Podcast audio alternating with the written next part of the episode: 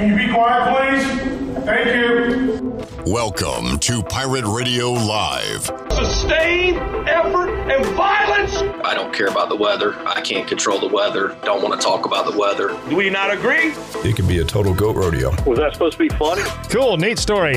A fat, fat, stinky kind of dude that someone thought had a radio voice. What's wrong with my voice? Doesn't seem like a real bad guy, but just a bit full of himself and sees himself as a huge radio personality. Dominating the East Coast. He def looks fat and stinky Oh. and is an absolute bozo. Now, live from the Pirate Radio studios in the heart of the Pirate Nation, here is your host, Clip Brock. Alrighty, a beautiful day in eastern North Carolina and a lovely day to talk sports with you here on Pirate Radio Live. Clip Brock here with you inside the Pirate Radio studios. You can find us today on Pirate Radio 92.7 FM in Greenville, 104.1 in Washington. We are on 1250, 930. Also online, PR927FM.com. Make sure you like the Pirate Radio Facebook page and you can watch us there each and every day on Facebook Live and also subscribe to Pirate Radio TV on YouTube. Watch this show, The Brian Bailey Show, our ECU post game videos, and other goodies uh, can be found on YouTube at Pirate Radio TV. You can chime in with your questions, comments, thoughts, and we will interact with you on today's program. We got some guests coming up on the way, including uh, around 30 minutes from now, we will talk to Audrey LeClair, daughter of Keith LeClair. It is the Keith LeClair Classic going on this weekend in Greenville, North Carolina. Audrey and the family will be here, excited for some Pirate baseball. And we'll talk about that, uh, some memories of her father, some of her favorite Pirates from over the years. And uh, looking forward to, to talking to Audrey LeClair coming up in uh, about 30 minutes as she will join us right here on the program. At four o'clock, we'll talk all things ECU baseball, basketball, football, and more with Stephen Igo from Hoist the Colors. He'll join us in the Pirate Radio studios. And at five o'clock, we'll be joined in studio by touchdown Tony Collins.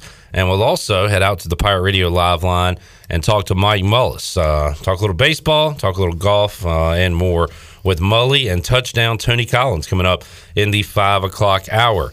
Also, uh, we have Troy D alongside to kick off today's program. Hello, Troy. No, no, yeah, yeah.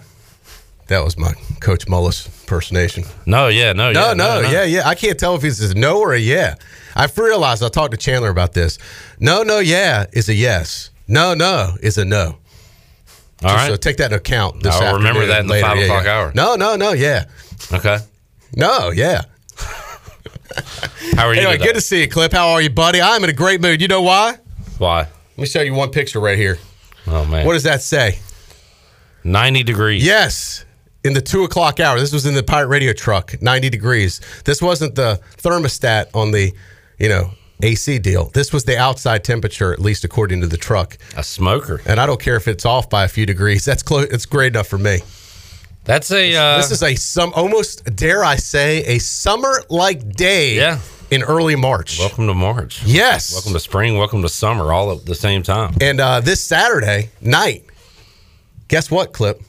What? I do believe we will be one week away. One week away All right. from the time change. Okay. From sunsets after 7 p.m. So we're almost at your one week warning. Almost there. I am folks. fired up. So it is. Uh, it's getting close now. I can really see it and uh, really put me in a much better mood. Happy to hear that. Thank you. Shirley Rhodes, Chandler Honeycutt, and Content Junkie Schaefer also uh, producing today's program. Uh, how did the T-shirt sales go at UBE today? Man, also putting me in a great mood. First of all, big thank you to our entire team. Everybody played a role in this.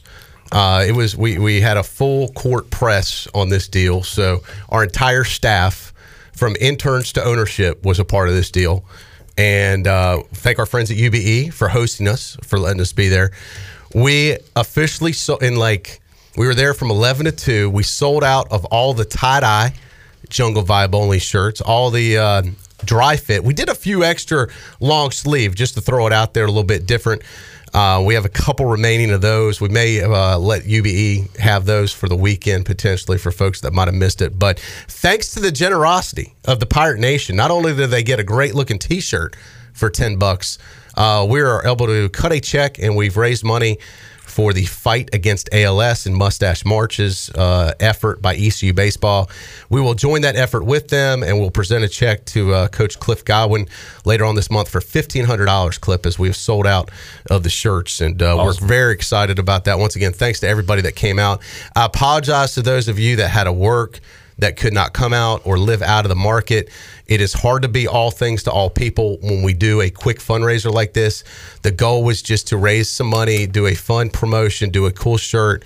Um, I'm not saying that we won't do these again, but uh, this was the opportunity that we had to be there to do it where we were fully staffed up, and uh, it evidently worked out great. So once again, thanks to everybody that came was able to come out. Thanks to our entire staff that was able to be a part of it, and um, it was fantastic. So I know Glenn got some great videos of this and some pictures that we have up online if you missed it, and uh, we were very successful. Another huge successful event for us. Chandler Honeycutt, you were a part of it. You're also modeling the shirt once again today.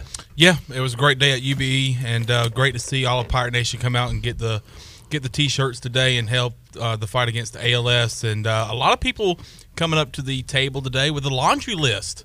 Uh, a lot of people getting orders for, Yeah. for people that couldn't be They there. They got creative. Like if you Uh, can't be there, they sent friends. yeah, and- so, but then I- we didn't put a limit on it this time. So we had some people buy ten. You know, several people I would say, well, "What can we get for you?" Hold on, let me look. Uh, I, Yeah. got, I got a list. So, uh, but yeah, uh, it was a su- successful day selling T-shirts over at UB.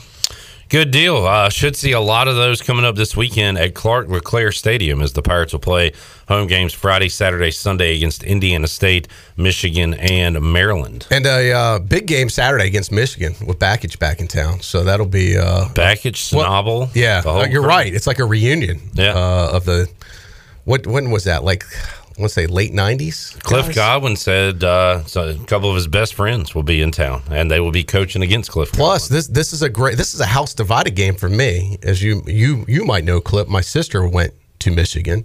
You've probably heard me talk about that before. I knew we were playing them in football coming up. I believe next year. I think we open up, or the following year. It's either Yeah, next year. twenty twenty three. Yeah.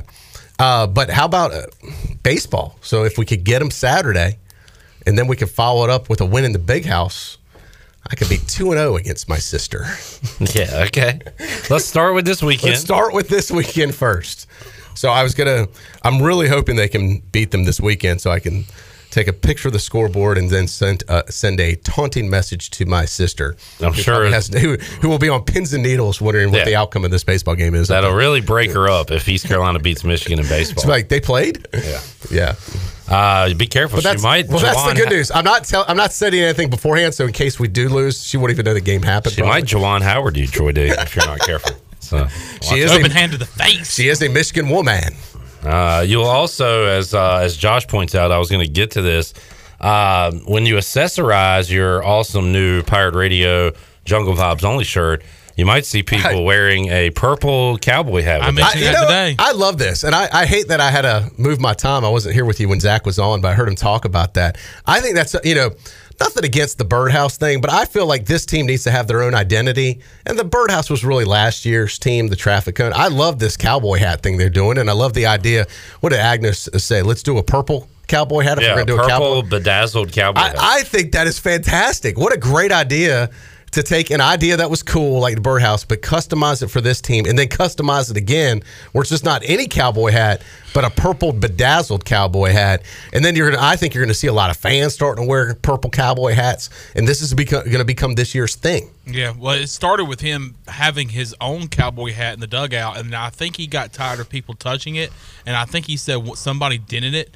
Uh, and this past weekend, I think on Sunday against Carolina, so he was like, "Hey, how about we get something different that everybody can like touch and share? Yeah. don't Could- touch my hat. Yeah, let's could be get the one, team's hat. Let's, get, get, one, it for the, one team. for the team. I So love it. I think it's great. and I He's think that's very that's- specific in what he wants. I think you're going to see that or roll out this weekend. I've seen. I think Josh has one ready to go. This is someone on Twitter whose daughter got him a purple cowboy hat, and it has LED lights Oh, man. around the brim. You want to talk about next That is level? cool.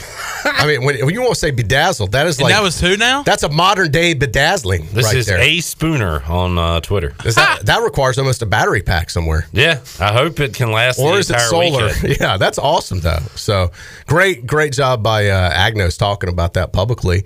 I mean, Here it was Pirate one Radio. sentence. He mentioned it, and then it. But that's really how things happen. off. It's organic. Yeah, I yeah. love stuff like that. It's not some fake thing. It just kind of happens, and fans take off with it, and there you go. There you go. Yeah. Well, with you know, with Zach Agnos's energy, everybody's just going to follow suit because his energy is just you know so uh, contagious. Do we not agree? Do we not agree? we all agree.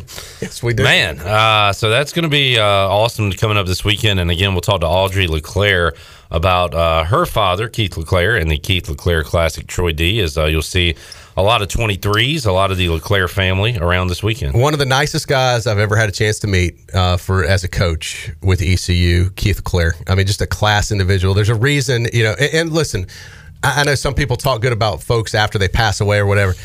It, they don't talk good about Keith because he's not here. They talk about good about Keith because of who he was and how he lived his life. And uh, man, the guy was first class.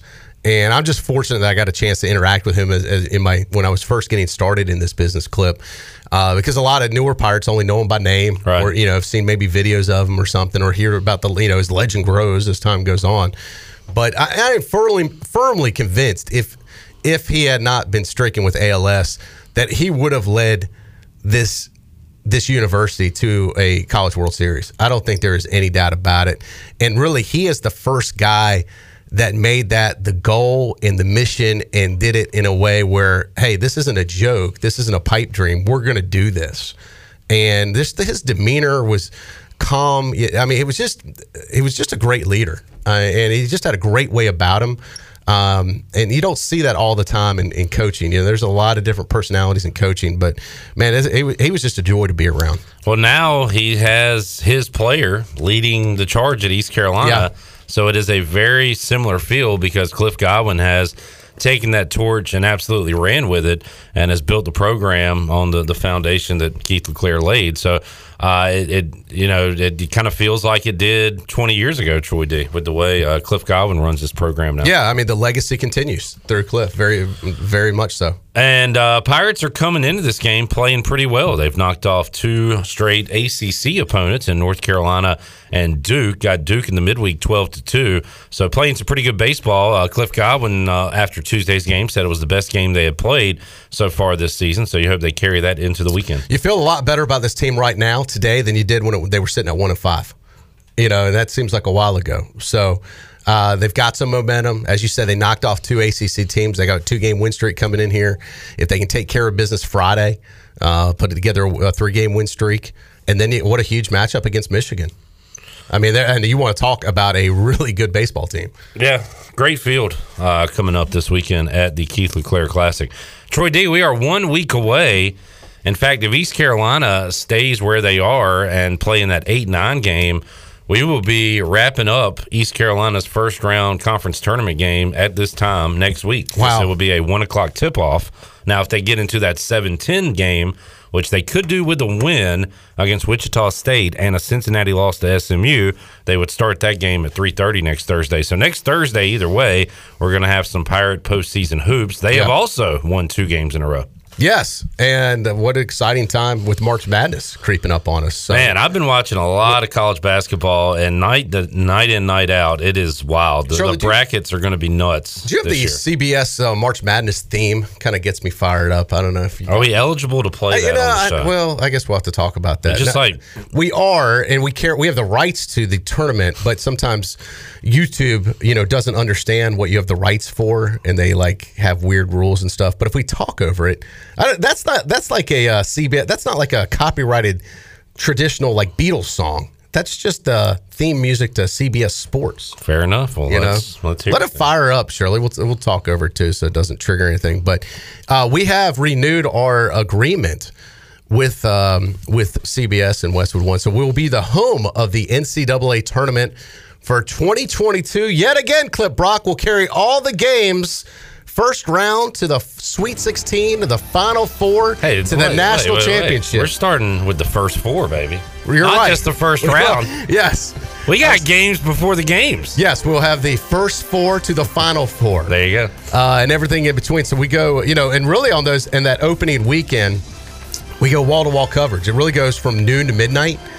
And uh, it will actually, it's the only time we really do this. We preempt this program Yeah. on Thursday, Thursday Friday. and Friday, which I know you'll be crushed about.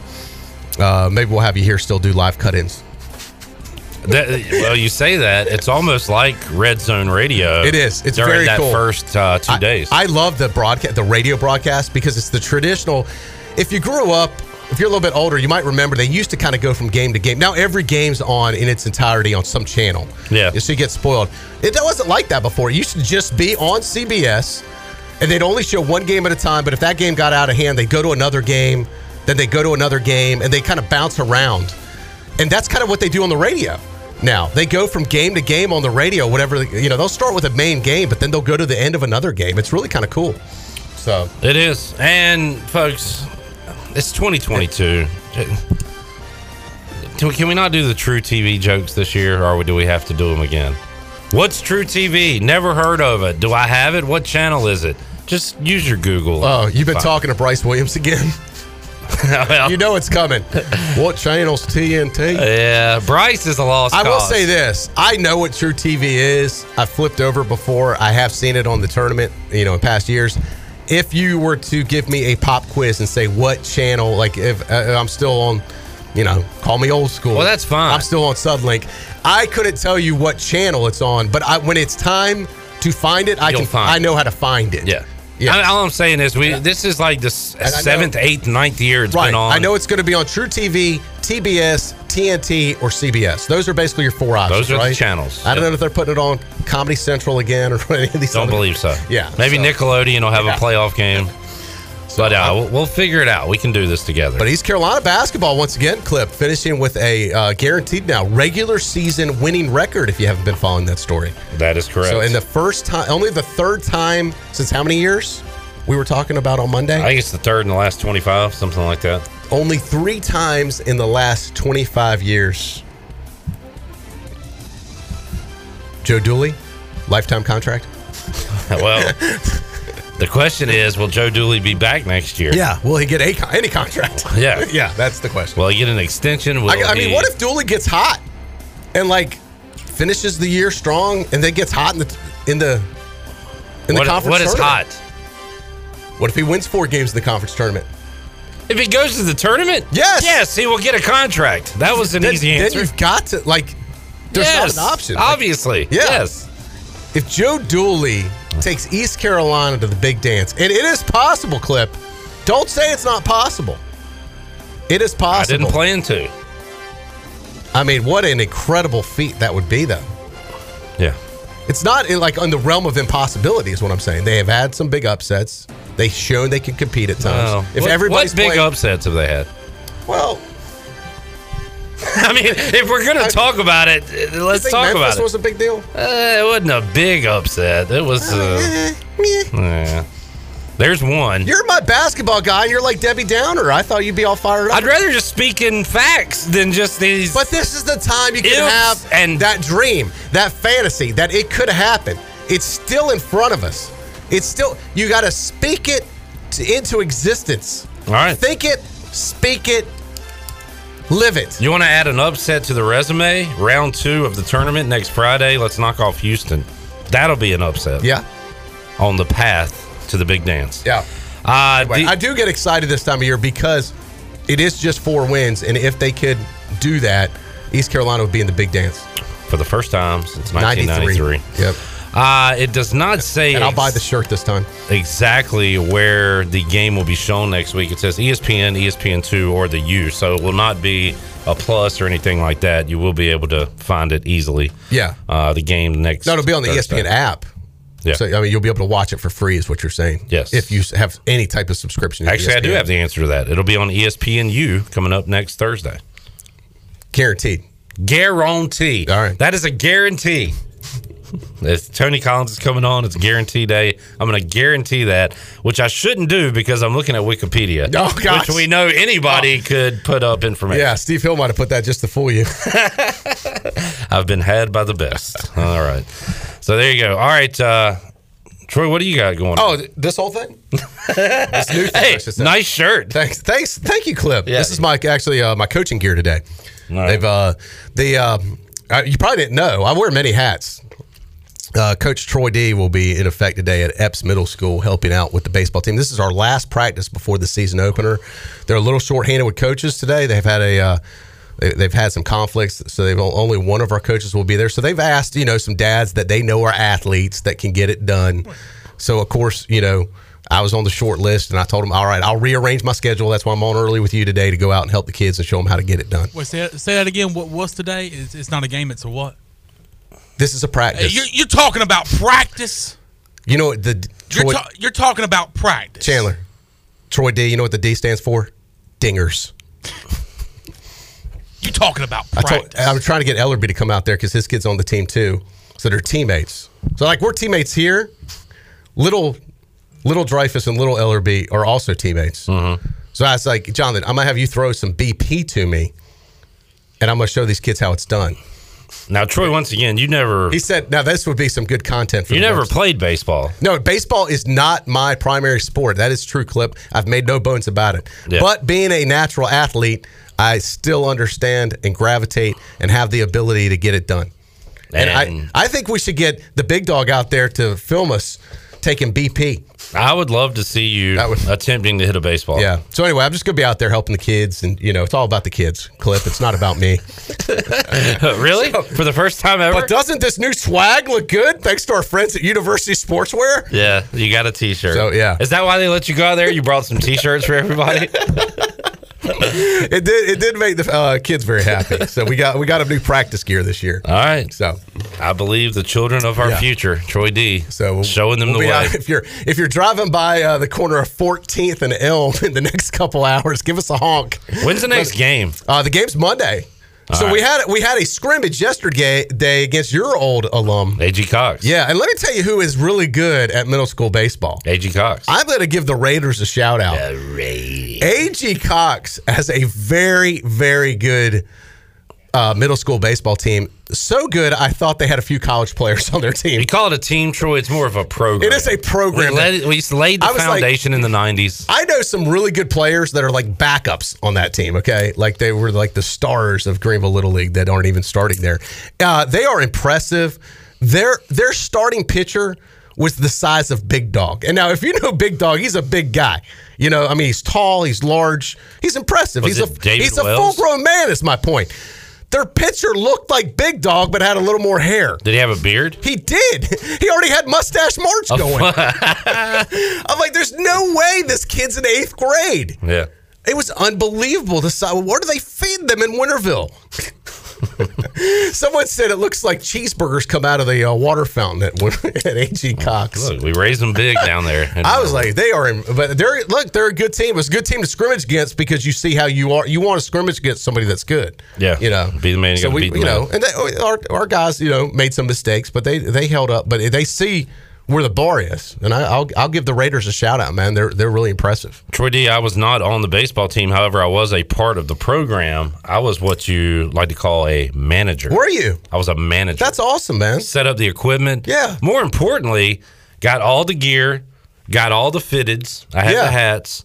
I got to go to the games, ride the bus with my buddies that were on the team. It was a blast. So Tyler, my son, is is on the team, and I wanted his twin brother Bryce to be the man. I thought, man, you could be the manager. That'd be cool. It was And fun. And they already had it was baseball was so popular this year at Eppes. They already had a manager Yeah. by the time he was ready to sign up. So Had a blast. Yeah, that that is that's a cool role. I'm glad you know you were able to do that. Cool, neat job. It is Sixth And- grade. and, look, you get out of school early. Yeah.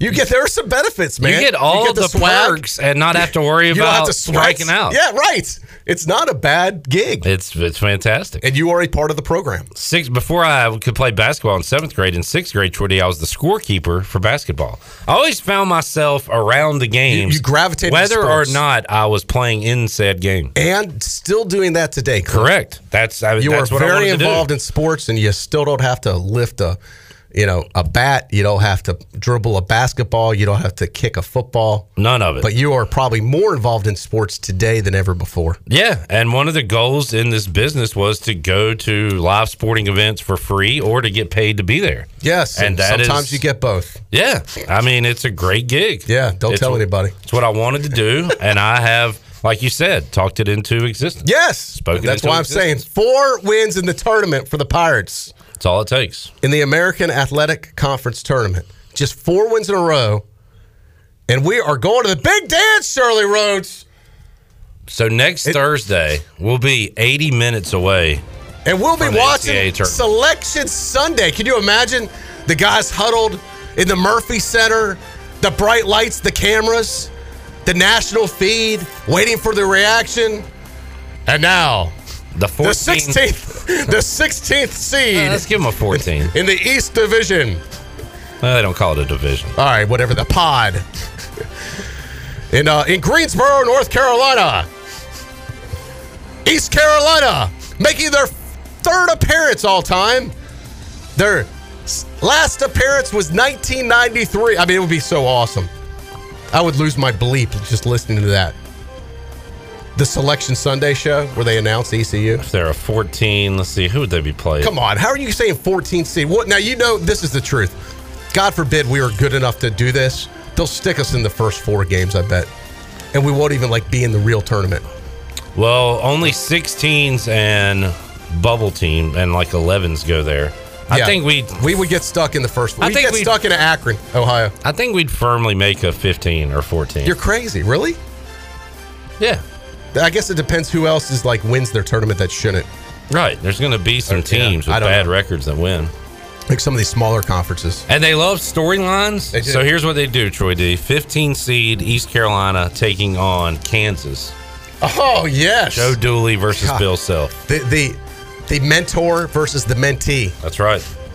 Oh man, God, we already written this written the script. It's written. We spoke about it. Well, let's make it happen. God, what if that happened? That would be incredible. Um, and that's what I love about college basketball. They love the underdog. They love stories like this. College football. pff, no, we don't want to. We don't want to let any smaller schools, underdogs, involved. They're greedy. They're greedy. Clip in college football. Yeah. Basketball, they spread it around. Spread the love. Yeah. Jay Johnson, uh, further going over my resume, he's right. Wow. Kept Brock also kept the book for Little League, uh, Men's Church League softball in Winterville. That's right. No kidding. Yeah. Greenville Little League, you did that? Or No. was it Winterville Little League? Uh, Wonderful. Oh, okay. Never green. Yeah, I didn't think so. Um, Winterville. you're a Winterville Born and guy. bred. Yeah. Winter Vegas, baby, for Clip Brock. That's right. Um, that's awesome. You got quite the resume, Clip. I've just built it. Yeah. Check out my LinkedIn page. There's a lot going on there. All right, Troy D, good stuff. Off to uh, coach the kids, Clip. Coach Troy D, you know me, always helping the kids. Sometimes less is more. Just l- let them ha- kind of. You just kind of. Mike, I, I joked with it. I said, really, my goal is to not get hit by a baseball today. Yeah, you should if I don't say- get if I don't get hit by a baseball, this was a successful practice. You know the L screen where you pitch behind? Yeah, you yeah. should just walk around with an L screen the entire day. I thought you were gonna say sit behind it in the fetal position. Well, either way. Either way. Whatever. I'll be the only one with a batting helmet on the whole time. There you go. Hey, you need a David Price construction Yeah, hard hat? I, I just want to ride by the field, and, and when I do, I'll just see the I'll see the kids actually showing Troy how to throw a baseball. it's like, it's like Yeah. It's like this. Work on your release point, kids. Release point. oh boy. It's going to be a day of Gonna- We're going to talk about exit velocity. I got a lot of stuff to go over with these kids. Yeah, you did. All right, well, we'll let you get into that. Uh, when we return, uh, we will talk to Audrey Lec- LeClair, daughter of Keith LeClair, a couple of days ahead of the uh, Keith LeClair Classic, actually one day ahead of the Classic, which gets underway on Friday. We'll do that when we return on Pirate Radio Live here on a Thursday. Back with you after this.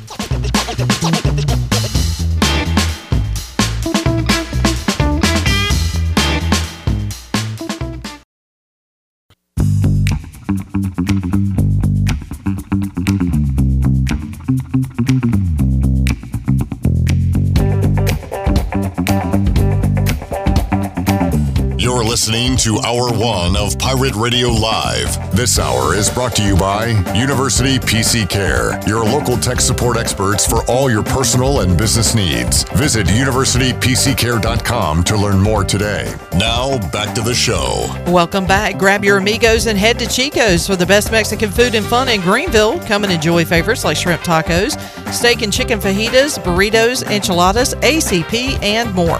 Follow Chico's on Facebook and Instagram for daily updates. For Mexican food and fun, it's got to be Chico's for dine in or to go. Now let's head back into PRL. Here is your host, Clip Brock. All righty. East Carolina back in action this weekend at home in the Keith LeClair Classic. Three games coming up this weekend. Friday against the Sycamores of Indiana State. That is a 4:30 uh, slated start time at Clark LeClair Stadium. 4:30 Saturday when the Pirates take on Michigan. 3:30 Sunday against Maryland, and ECU will play game two of each and every day. There will be a game before East Carolina's game, so those are scheduled start times. Could be a little later than that. Will not be any earlier than those uh, start times I just mentioned. Uh, the family of Keith LeClair will be in town, including Audrey LeClair, daughter of Keith LeClair, who joins us today on Pirate Radio Live. And Audrey, we appreciate your time. Welcome to Pirate Radio Live. How you doing today? I'm doing well. Thank you so much for having me. Absolutely, and a big weekend on tap, and uh, really looking forward to being out there Friday, Saturday, Sunday at Clark LeClair Stadium as East Carolina will welcome in Indiana State, Michigan, and Maryland to the 2022 Keith LeClair Classic, and the Pirates playing some good baseball, coming off wins over North Carolina and Duke, and just following you a little bit on social media, Audrey. I know you're you're still very up to date and very in tune with what goes on with ECU baseball, so you're probably excited to see them playing well uh, heading into this weekend. I definitely am. Um, that is something that I never got away from. Um, so college baseball season rolls around, and for my family and I, we have like five different games going on at once. So very excited to watch them play in person. That's fantastic, and uh, yeah, the family will be here. Will you be uh, throwing out a first pitch uh, this weekend, Audrey? I have I have no idea. I guess that'll be a game time and I'll find out when I get there. But the arm is loose and ready to go if need be. Uh, Somewhat. Somewhat. Okay. All right. Good deal. Uh, it is a, obviously a very special time uh, for your family and for the Pirate baseball family. And I talk about this with the with Cliff Godwin, with the players. It, it extends to the parents, and it's really cool, Audrey, with with your last name obviously on the stadium and in honor of your father. But it's almost like an extended family with ECU baseball, right? You probably feel like you have hundreds and thousands of other family members. It, it really is. And honestly, even when we were there, just the Greenville community outside of baseball really embraced our family. And um, especially after my dad got diagnosed with ALS, it was, I can't imagine any other place that we would have rather been. But um, it is kind of, it's kind of cool to see how um, we do have such a large family. And no matter where you go, um, Pirate fans, they just kind of stick together. Audrey, I mentioned earlier in the week you were coming on the show, and uh, and Troy Dreyfus here uh, said, "Man, I remember when Audrey LeClair was a little girl." So let's talk about uh, Audrey LeClair, the woman, and what you're up to today. Tell everybody uh, what you do now. I am currently in medical school in Knoxville, Tennessee. Um, so I am in my second year, about to finish up my second year in May, um, and then I will be off to clinical rotation. Fantastic, and, and Audrey, I know you are uh, doing all you can to raise awareness for ALS, to advance the the you know medical side of this thing as far as a cure, as far as a better way of life when people are diagnosed with ALS. So, just in the last you know 15 years or so. How many advances have you seen in that? And and I'm sure you want to see a lot more. But how how has that you know changed and advanced uh, throughout these years? So one of the biggest things, and I always have to give credit, is to Pete Frates and his family and what they did with the ALS Ice Bucket Challenge. Without them, the awareness I do not believe would be where it is today. Um, and not to mention the funds that they raised along with that. And a lot of that has gone to um, some research. No crazy breakthroughs yet, but a big thing that just happened is um, there was a law passed in Congress, and it's called the ALS Right to Try Act. So basically, it allows ALS patients to kind of bypass the FDA regulations and get treatment sooner.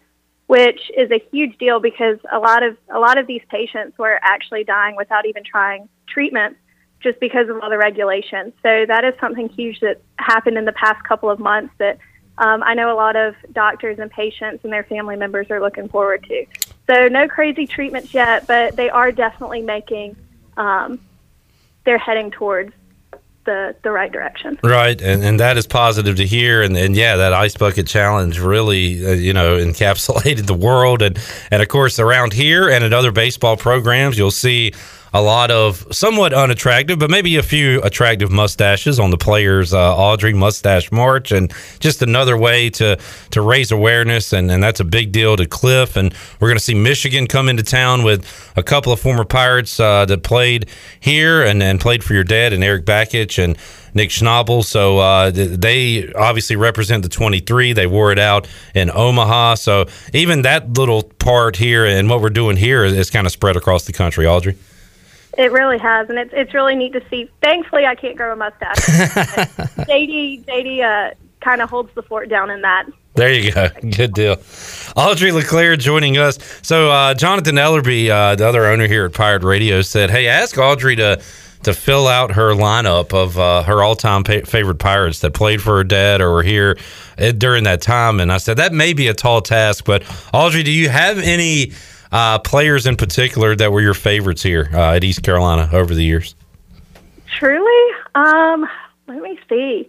We, I kind of look at that um, 2001, 2000, 2001 team. They were over at our house quite a lot, or Yeah. what I remember. Um, before that, I don't really remember much, but they were always in the backyard playing baseball with us, playing basketball.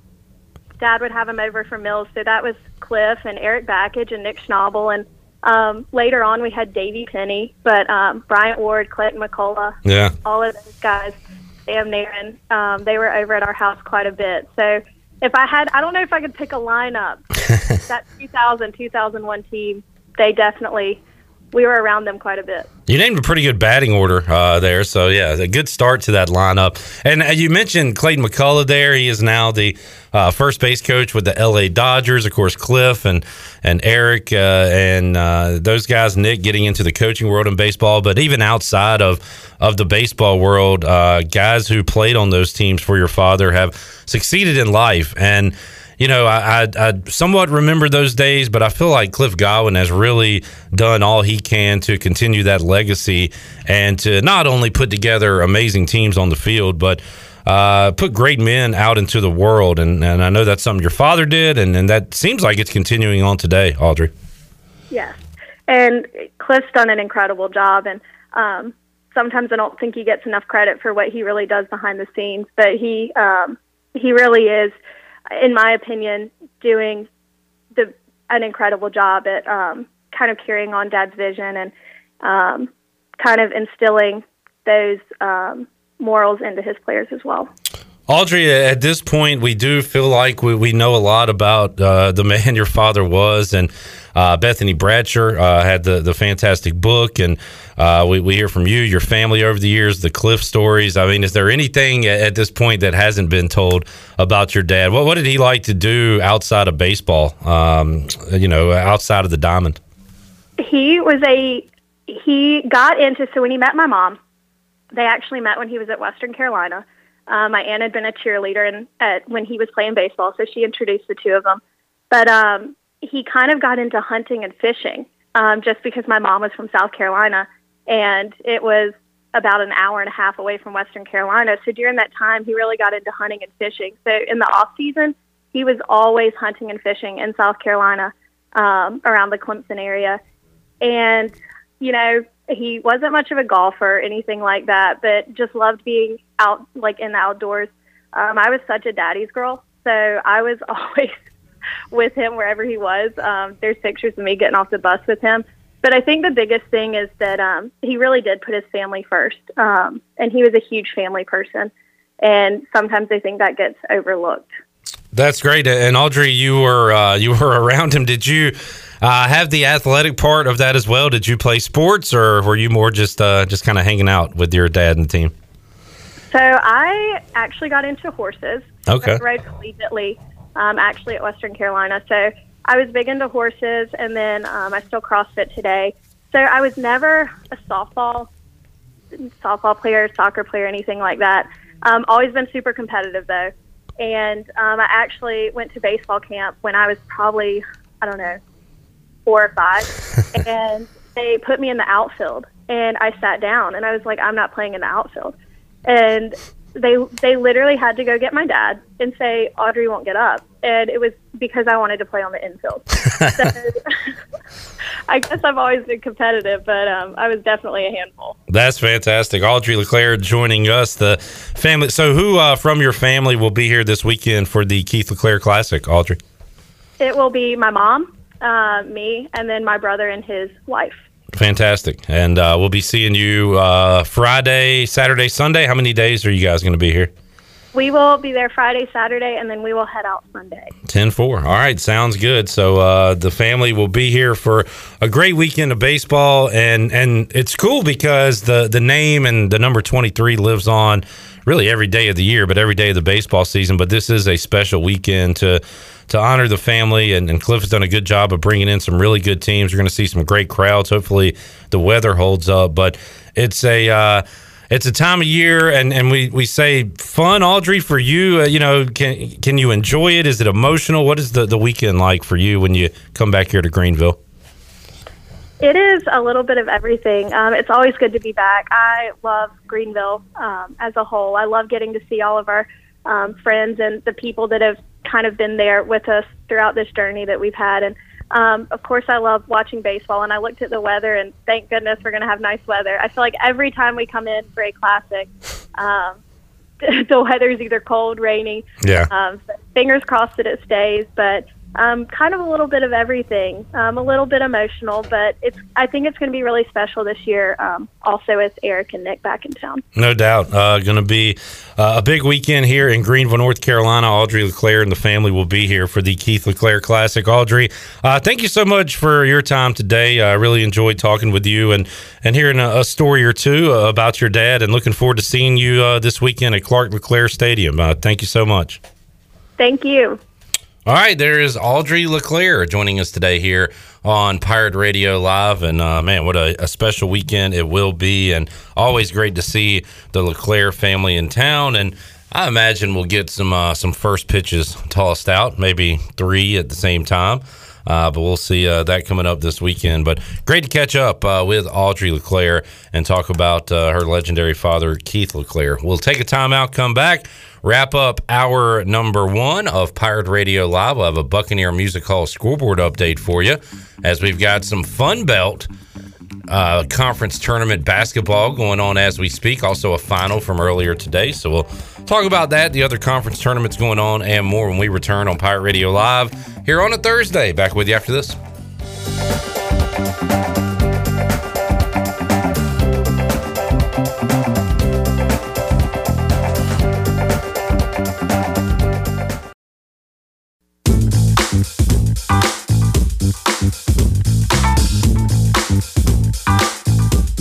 You're listening to Hour One of Pirate Radio Live. This hour is brought to you by University PC Care, your local tech support experts for all your personal and business needs. Visit universitypccare.com to learn more today. Now, back to the show. Welcome back. University PC Care has been Pirate Nation's go to IT expert since 2006. They are the local tech support experts for any of your business needs.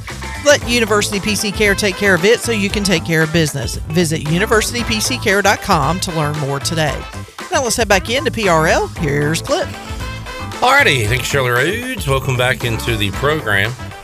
So yesterday we were live on the air when Charleston Southern, who had one conference win all year long, pulled an upset in the Big South tournament in a 12-5 matchup. Today you've got USA, South Alabama, who's 19 and 10 on the year, 9 and 7 towards the uh, the top of the league, but they do have the 5 seed in the tournament, taking on a team that won 3 conference games all year, Arkansas Little Rock, and Little Rock just had a 10 point lead when I started all this and now it's down to 6 and maybe 5 if a free throw is made. But uh, right now, Little Rock, a uh, double digit underdog has a lead over South Alabama. First half of that one going on in the Sun Belt. And earlier today, uh, already saw the Raging Cajuns of Louisiana knock off Texas Arlington. So a couple of scores there from conference tournaments going on, presented by the Buccaneer Music Hall. Uh, Dub Buck. Dub Buck. Check them out. Hey, Chandler, what are you doing this weekend? Um, going home. Wow. Really set But Sunday I'll be back for ECU in Maryland, and uh, the Buck is open on Sunday, so All I might right, be thank heading you. to the Buck. Boy, you kind of redeemed yourself there. Sometimes you just got to lie. I mean, I know what you were asking, but I did not. but I you are honest Abe. You cannot tell a lie. Yeah, I wasn't going to just sit here and lie. Wait. Because I could have said I'm going to the Buck, and people were going to the Buck and saying, "Where's Chandler Honeycutt? He's a liar." So honest Abe is a thing, but also isn't the I cannot tell a lie? Is that uh, George Washington and a cherry tree? Is that right, Shirley? Yeah, kind of get my fake history stories that we all learned as kids right.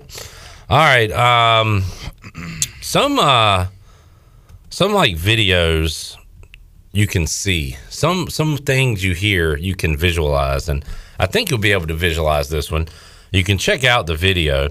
It is 18 year old Drew Jones.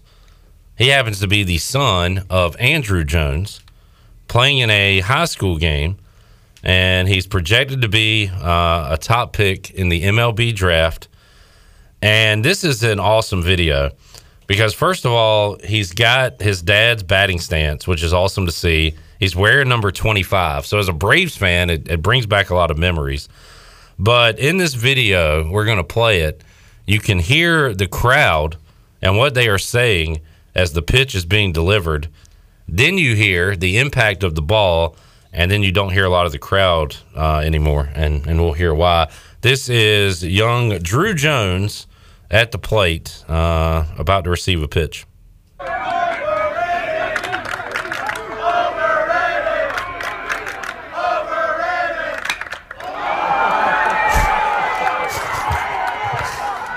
Yeah.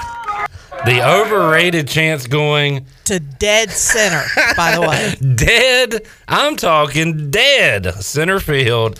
And just that little gasp. right over the sign that says Decatur baseball. Shirley, hit it one more time. I love like the gasp after the final overrated. Like we have just made a mistake, All right, hold a on. me- grave mistake at this moment.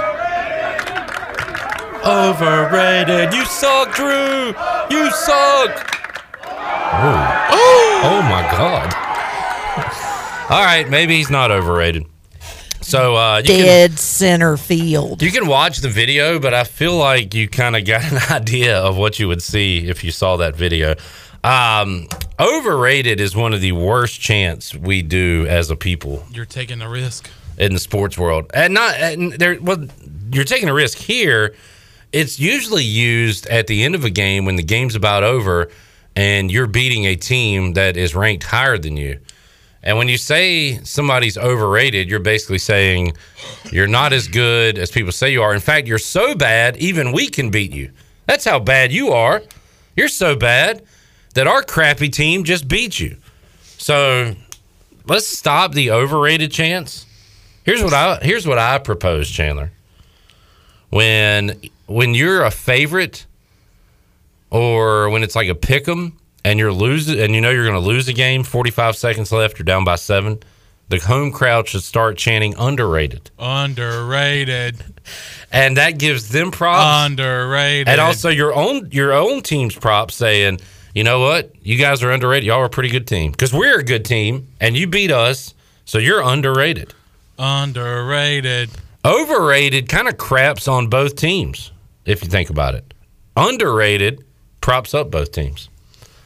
No, nobody's ever going to do this, but this is what I'm proposing to uh, America. Don't you already have a wife?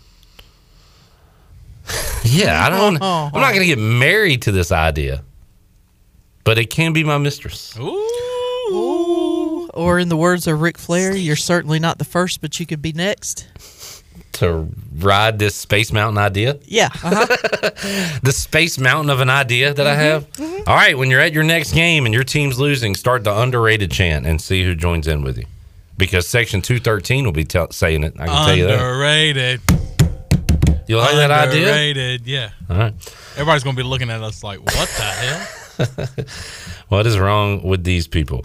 Uh, Susan Dean's in the chat Saw her today at UBE. picking up some shirts. Yeah. She says hashtag fire Matt Rhule. She, uh, I, I gave her the hashtag fire Matt Rhule today when I saw her face to face. There you go. Um, so that has remained consistent. It is combine week. There's a. I saw a video today. Uh, is this right? Like somebody shot a video of Malik Willis, like giving money to a homeless person or something. Yeah. Yeah, apparently someone was having dinner like on an outdoor patio and happened to spot him. Um, and uh, from what I understand, he didn't know anybody was filming him and was helping out a, I mean, that's a nice. seemingly Do you homeless think person. somebody? Do you think that was on purpose? No, I mean it could. I tell you what. You don't- every- I don't know. I have Everything no I, idea. see on a computer screen, I assume it's fake until uh, other proven otherwise. That's how I am right yeah, now. I, I'm I'm the same way. But no, I'm sure he's a good dude. Does this like shoot him up a draft spot or not? No, But Kenny Pickett has small hands. eight and a half to be exact. Matt Corral has broke legs. I don't know. I love that this time of year, like these guys shoot up the draft board and they hadn't played any games in three months. Isn't Matt Corral your guy? Yeah, he is my guy. Why? I don't really know. I watched Why him is he play. your guy? I I watched him play a couple times. I, he can run. He's got a cannon. He's he can really sling it. He's like a poor man's. To me, I am not a quarterback guy. I know more about quarterbacks than Stephen Igo does, he, who does not know anything about quarterbacks. But I am not your quarterback whisperer, and I don't. I'm not Jeff Garcia here. I never played Jeff. Okay, relax. But I feel like he's a poor man's Josh Allen. He's not as thick with two C's Thick. but he can sling it. What are you shaking your head at? You, don't, you probably don't know He who Josh know. Allen is. He doesn't even You know. don't know who Josh Allen is. he doesn't even know. I like Matt Corral Chandler basically because at one point during the college football season last year, I said, "That's, That's my guy," guy. and now I will ride or die with Matt Corral, just like I rode or doed with Brandon Suggs. And look where we are today. I look like a freaking genius. You're welcome. He had to have had like an NIL deal with Golden Corral, right? I don't know basketball either. He's, He's- holding he's a he's basketball. holding a basketball. He doesn't know what it is. He thinks it's a He's pumpkin. palming it. He's trying to carve it like a pumpkin. He doesn't know what he's doing. Uh, Matt Corral, Golden Corral. Yeah, that Yeah. had to be a thing. Ooh, that's what I have for lunch today. Was he in that fight video where they were fighting over the steaks? That went around a couple weeks ago. Mm-hmm. You didn't see the Golden Corral fist fight? Oh man, it was a Oh, brawl. you missed out on that. Yeah, that was a good Well, I can always go back Yeah. thanks to the internet. Google up Golden Corral fist Google it fight up. and just shake your head at the uh, the world we live in today. All right, let's take a break. We'll come back when we return. Stephen Igo. Igo has proposed something really interesting. He's on, got a wife too. Chandler, words have different meanings. You, of all people, should know this since you say the wrong word all the time. Ooh, Correct me if I'm right. exactly. that that is an example that just happened yesterday. All right, I'll change. Stephen Igo has An idea to present. Yeah. Has presented an idea on Hoist the Colors that I am very intrigued about, and we'll see what kind of feedback he's gotten on that. And talk about that. We'll talk Pirate Baseball. We will talk Pirate Hoops and more when we return on Pirate Radio Live after this.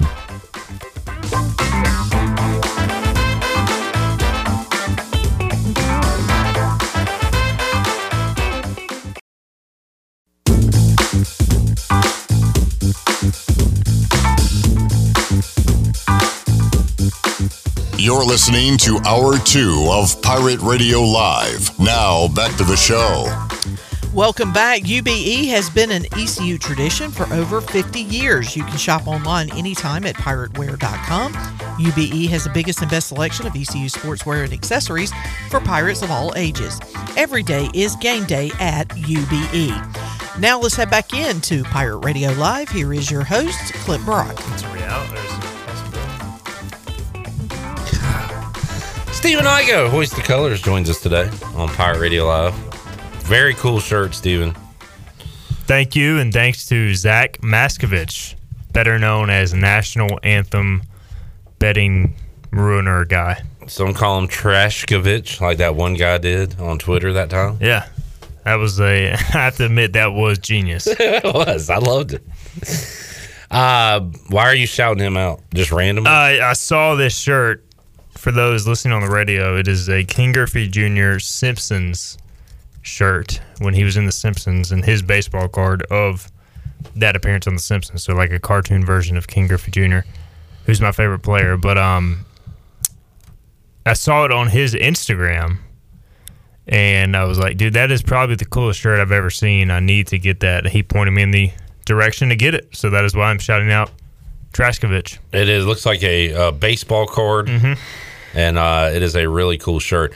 I'm looking at that episode, one of the all-time great episodes of television. It featured Roger Clemens, Wade Boggs, Ken Griffey Jr., Steve Sax, Ozzie Smith, Jose Canseco, Don Mattingly, Darryl Strawberry, and Mike Scioscia. All guest starred in that show. I mean, that is a star-studded episode of cartoon television. Yeah, and then Steve Sax joined the group too. so, uh, dude, that was so awesome. Uh, that episode. So, did they all have? Uh, uh, what, Griffey had the big head, right? He did, yeah. Yeah.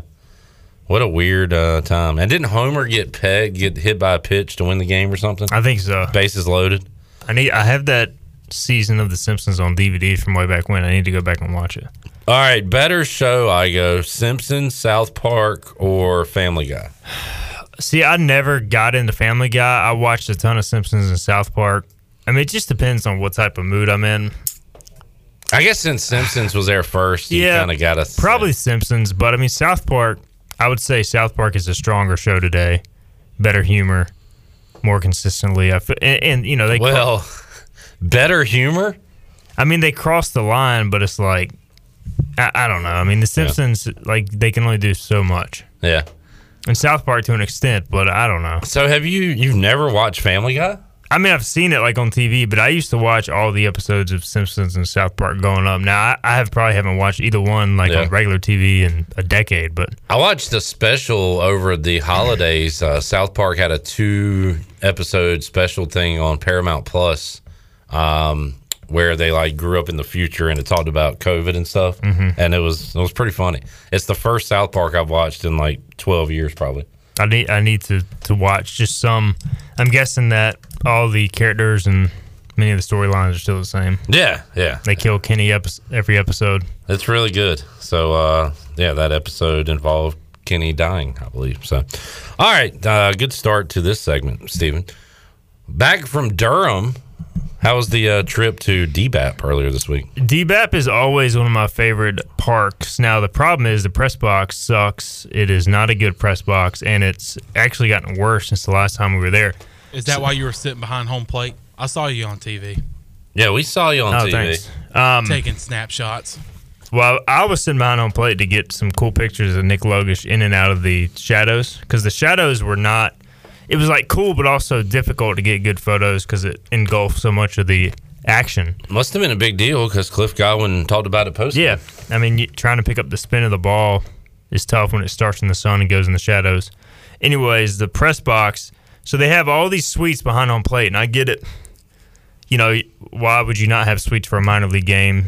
You know, you get corporate money and, and obviously fans that want to go and chill. But it takes up the entire, I guess, press box area. And so the press box is all the way down the first base line, like near the first base bag. It's a terrible view. Scooter sent me a picture where he can't see right field. Yeah, you can't see. You can't see the corner based upon where you're sitting, and so it's a terrible view. And all the Duke media, they had like all these computers open on the front row, which is really the only seating in the press box. All that was taken. In the past, that had not been taken. So we were in the back on these like makeshift tables that were wobbling, and there was a leaking roof with a trash can under it right beside us. and so we could not see home plate, which is a problem when you're covering a baseball game from where Yeah. we were sitting. Nor could we see half the outfield. So we just went we ate some free pizza, but then we went outside because it was a nice day and watched the game from the stands. Yeah, we talked to uh, Patrick Mason for the first time yesterday on the show. I believe he said he watched the game in the Yeah, we sat pretty much. beside each other, Yeah. chilled, and yeah, talked to some random ECU fans and a few Duke lacrosse women's players. So yeah, it was cool. Speaking of talking to random ECU fans, we'll get to that in a Yeah, moment. Yeah. We'll get to that in a moment. Uh, breaking news, real quick. This is really cool. February 18th, 2023, Carter Finley Stadium, the Carolina Hurricanes will host the Washington Capitals as part of the Stadium Series. They will be playing outdoors in Raleigh, and that is really neat. That's awesome. Good that they can finally get that game. It feels like it's been talked about for years now. It's like every other team in the NHL has been involved in Yeah. that game, except for the Canes. But that's great, especially with the obviously the organization really taking a step forward in recent years, becoming one of the better franchises team wise in the NHL. I think it's a perfect time to have that game. Very cool. Uh, so that is next February 18th. Uh, the Canes will welcome in the Capitals in an outdoor, first ever outdoor hockey game uh, here in Carolina for the Hurricanes.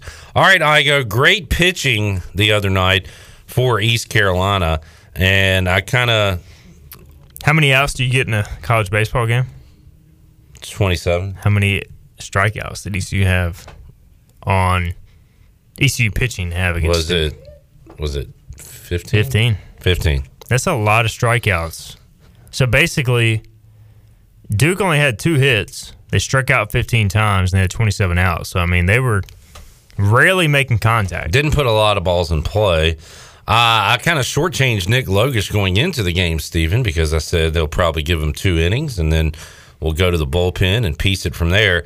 He goes four and uh, struck out five, walked three batters, but a big four innings from him. Terwilliger gave up the home run, and that was it for the Devils because Josh Grosz goes three innings, uh, scoreless baseball. Danny Beal, three strikeouts in an inning. So, uh, really used four pitchers midweek game. That Take is Uh, exactly what Cliff Godwin wants, right? Yeah, you take that any day of the week. And, and similar to you, you know, I thought Logusch would likely go closer to 35, 40 pitches, but I think he was just pitching so well where they let him go 60. 60, yeah. And he had been stretched out in the preseason, so it's not like he, but that, that was also, what, three or four weeks ago now to this point. So, but he looked so composed and comfortable in that role. Just watched him in the dugout pregame. I was sitting right behind the ECU dugout for the first couple innings, and he just looked comfortable. And the first play of the game, the guy hits a line shot screamer right at third base, and they were clearly hunting the fastball. He starts dropping some changeups, and then they kind of were off balance the rest of the the game. And even the three walks, like he could have easily had one walk and seven punch outs because there were a few borderline pitches that Yeah. did not go his way. Chandler was complaining about he would have got thrown out if he was a coach. A lot I mean- of lot of complaints about ball strike calls. I was sitting right behind home plate for a couple of those, and like clearly, pretty clearly, a few of them should have been strike three that were not called strike three. Talked about this with Scooter yesterday. Igo with CJ Mayhew, your your number one arm out of the pen, at least going into this year. He has shown that he'll go multiple innings if need be.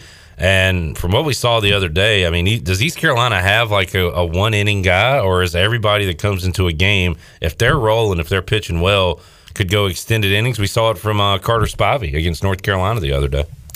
I think you've got a lot of flexibility in those roles because you look at some of their top bullpen arms right now, whether it be Spivey, uh, Josh Grosz, CJ Mayhew. Really, all three of those guys could be starters if they absolutely needed to. And, and Cliff Godwin said after the game, Grosz, if he feels good, there's a good chance he will be in the rotation this weekend.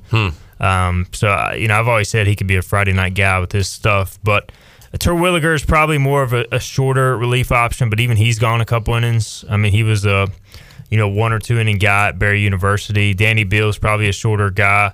Skylar Brooks, how about Skylar? I mean, probably more of a shorter guy because, uh, you know, typically an inning or two or one lineup guys, he usually has a two pitch mix. Whereas, said it right that time. I know. Whereas somebody who you want to go further usually has three or more pitches just Gotcha. because it's it's harder for the batters to gauge. Good to see uh, the Pirates put up 12 runs. Uh, I don't know what it is about East Carolina. Look, if you make contact, good things can happen. We saw it Sunday with North Carolina's three errors, and then Duke had four on Tuesday. How he goes. So put it in play, right? And just see what happens. Man, Duke, uh, towards the end of the game, it was more than obvious that they had lost some focus because there were a couple of those infield plays where the guys just like got the ball on what should have been a routine play and looked to like either the wrong base or just wouldn't make a throw. I mean, they seemed out of it, and you know, it, it's it's got to be tough if you're the home team and like Duke had like five fans there, man. Like, there's nobody cares about Duke baseball. Like, they probably had their parents there, and that's it. Nobody cares about Duke anything I mean, except basketball. Yeah. that's fair.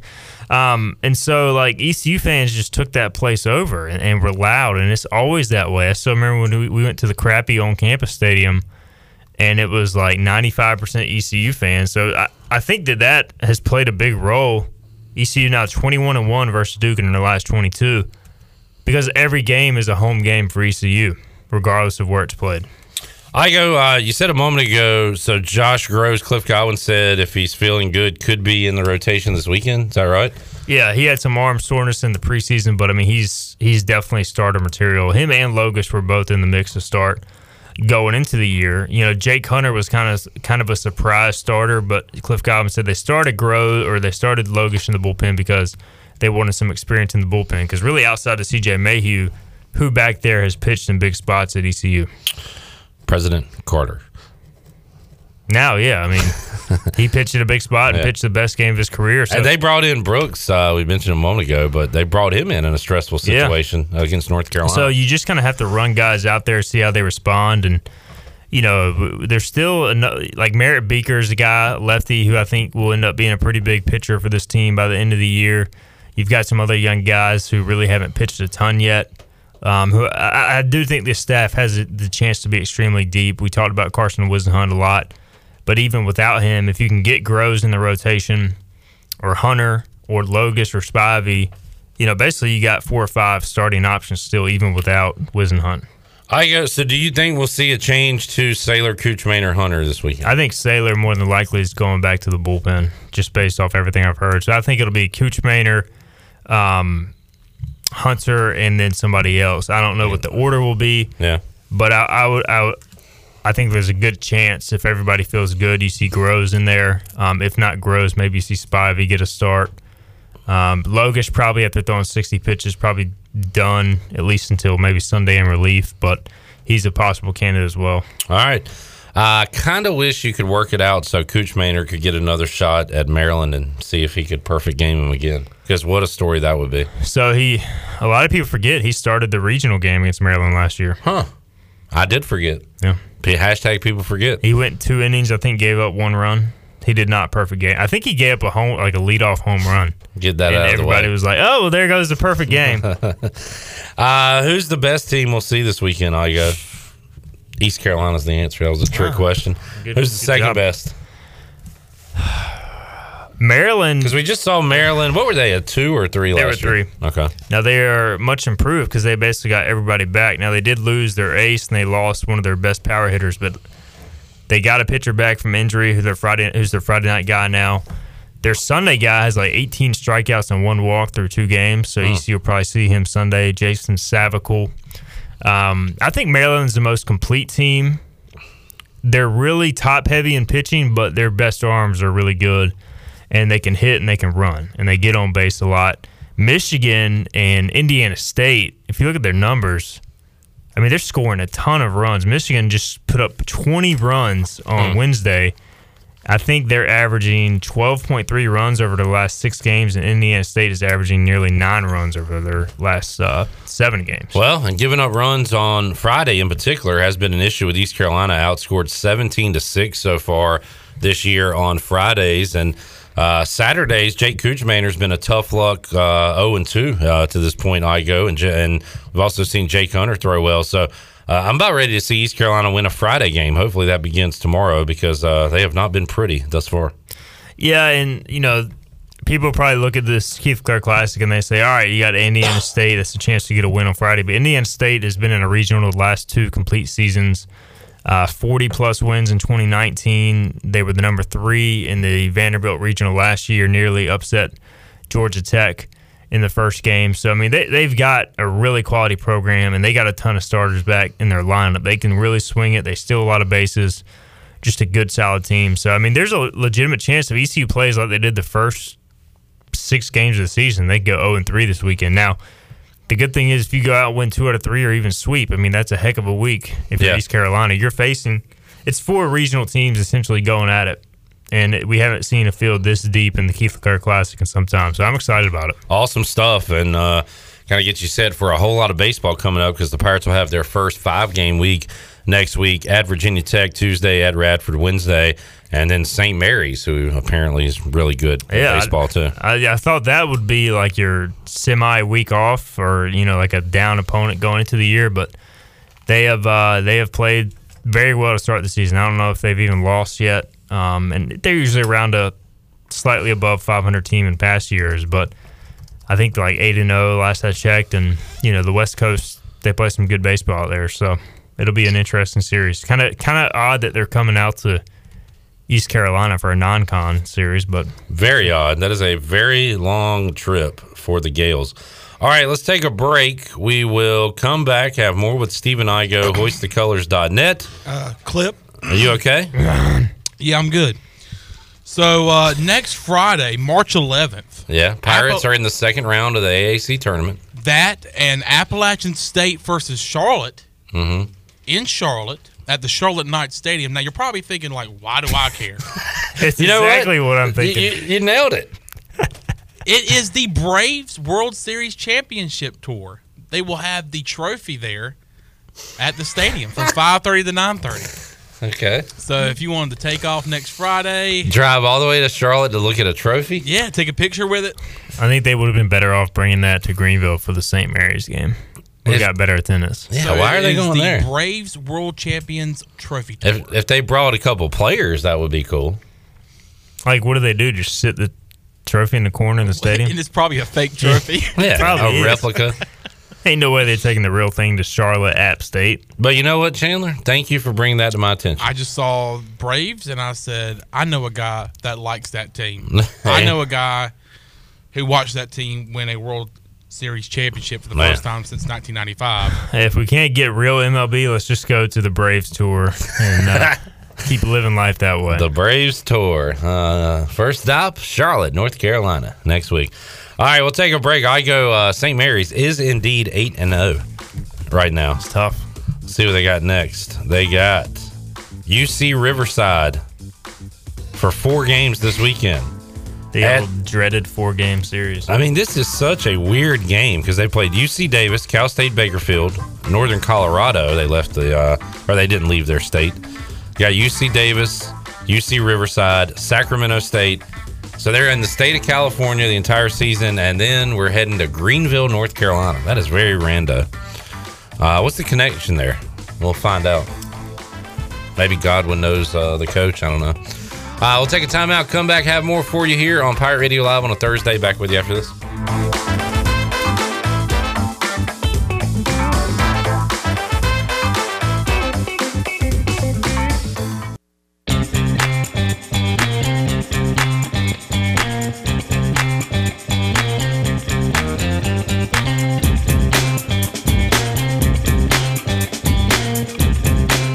You're listening to Hour 2 of Pirate Radio Live. Now, back to the show.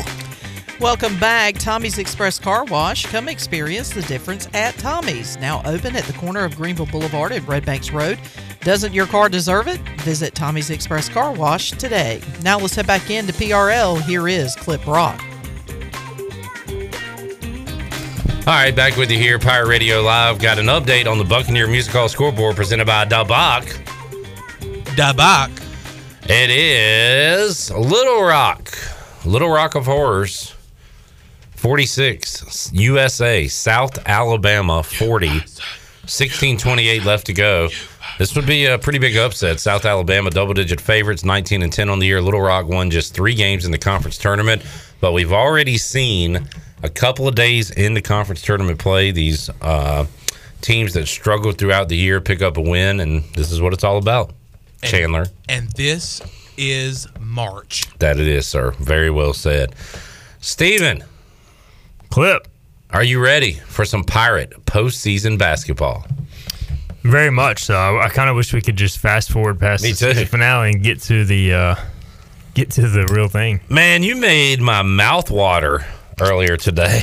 Oh wow! I was salivating reading your article in regards to the scenarios. Love a good scenario article. And I found it on Mouth-watering. Twitter, so I don't know where to find it up here. Where is it, Steven? Go down. We're going to go This down. would be easier if you went to the homepage, but here are the AAC tournament scenarios facing ECU heading into its season finale. All right, how ECU can get the seven seed? Cincinnati plays SMU tonight. Tonight. In order for ECU to get the seven seed, the Pirates need Cincinnati to lose to SMU. I'm assuming they're an underdog. Seven and a half points. Thank you, sir. Uh, the Pirates would need to beat Wichita State on the road. That seems like the big hill to climb at this point. Because Wichita State will probably be about a seven and a half point favorite against ECU. Great home court. They're not the Wichita State by far of what we've seen in the past, but probably still better at home than East Carolina. They too are playing for the seventh seed. Uh, and that is very important because ECU, if they are the seven seed, will get a first round matchup against USF or Tulsa and avoid having to play Houston in round two. East Carolina a combined 4 and 0 versus USF and Tulsa. Man, I didn't even really. All I was thinking about was getting out of that 8 9 line and staying away from Houston. But now you're looking at ECU's going to be favored in a conference tournament game for the first time in school history. We always get so ahead of ourselves on this thing, but that's the only way to do it. And that's you start looking at the potential matchups, and you could theoretically draw, I think, SMU or Memphis in the seven-two game after ECU dispatches uh, South Florida or Tulsa.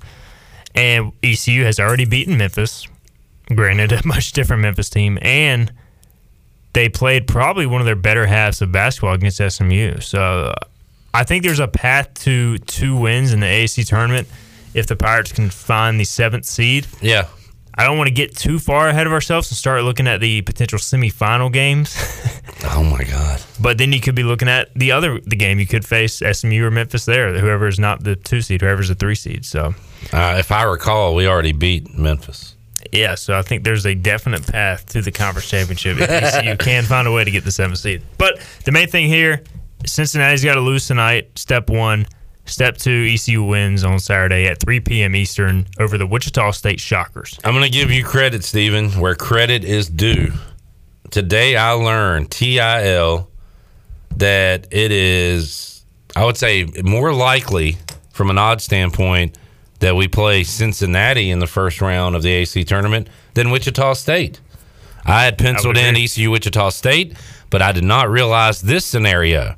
If ECU loses to Wichita State and Cincinnati loses to SMU, that would mean Wichita State gets the seven. East Carolina matches up with the Bearcats 0 and 2, but two good games against Cincinnati. Man, had them here at home. Vance Jackson hits a free throw. Pirates take the lead, but they get an offensive rebound and score late in that game. But uh, so all, you know what? It's uh, it's way more likely we don't play Wichita in the tournament than play them at this point, right? Yeah, basically, the only way it doesn't happen is if Cincinnati beats SMU tonight. Now, I guess I'm really counting on SMU beating Yeah. Cincinnati. Now, when SMU went to Cincinnati, I think earlier this year, Cincinnati just housed them. Hmm. Revenge but game? you got the revenge game factor. SMU's playing for a tournament. Cincinnati just lost to South Florida at home. They're playing really bad down the stretch. Now, of course, every time we think we know something about this conference, the opposite happens. And about college basketball in yeah, general. so who knows what to expect. But yeah, if Cincinnati loses to SMU, then at that point, if ECU loses to Wichita, they're going to be. I think if Cincinnati loses to SMU, they're not going to play Wichita. Is the, best way to put it. The other factor, other than opponents, is tip-off times. If East Carolina's in the eight-nine game, it'll be one o'clock. It'll be likely around three thirty if they're in the 7-10 matchup. Igo, we love a revenge game. Mm-hmm. Should we be pulling for a first-round matchup against Cincinnati since we owe them revenge? Because USF and Tulsa owe us a lot of revenge. I think we should be pulling for a Cincinnati loss tonight, definitely, Okay. and then that way we either get them. Yeah, Saturday's a win-win proposition, or get the seven. You're right. So this game tonight's important. Good stuff. And Igo, we'll be here next Thursday for the watch along. I do plan to be here. Yes. Are you going? Uh, you making any trips to Virginia next week? No, no, I'm not driving to Blacksburg for a baseball game. Uh, okay. Sorry, I asked. Barely wanted Jeez. to drive to Blacksburg for a football game. What's wrong with Blacksburg? It's fine. It's just not a fun drive. All right. What is a fun drive? Driving here to Pirate Uh, Radio? No, no, it's not a fun drive either. It's a miserable drive. Um, not because of the destination, but because of the traffic and just driving across. Like if you were just driving in the field, let's say you live in your house, we are here, and the only thing in between that is just a giant field. You could get here in like three minutes. Yeah, yeah. But you got 18 stoplights. And there's always some construction. There's Oh, a wreck. Yeah. Something going on on Evans. So yeah, it's annoying. But uh, what is a good drive? That's a great question. I would probably say a good drive is um, driving probably on the uh, California coast, which I've never done, but I've heard it's a good drive. Mean- Maybe uh, the the if you're driving on the Outer Banks, I'm sure that's a pretty good drive. I've never been to the Florida Keys, but isn't there like a stretch where you drive like just on water for nobody? I don't know if anybody Driving on water? like on a bridge. Oh, okay. but like over water. I don't know.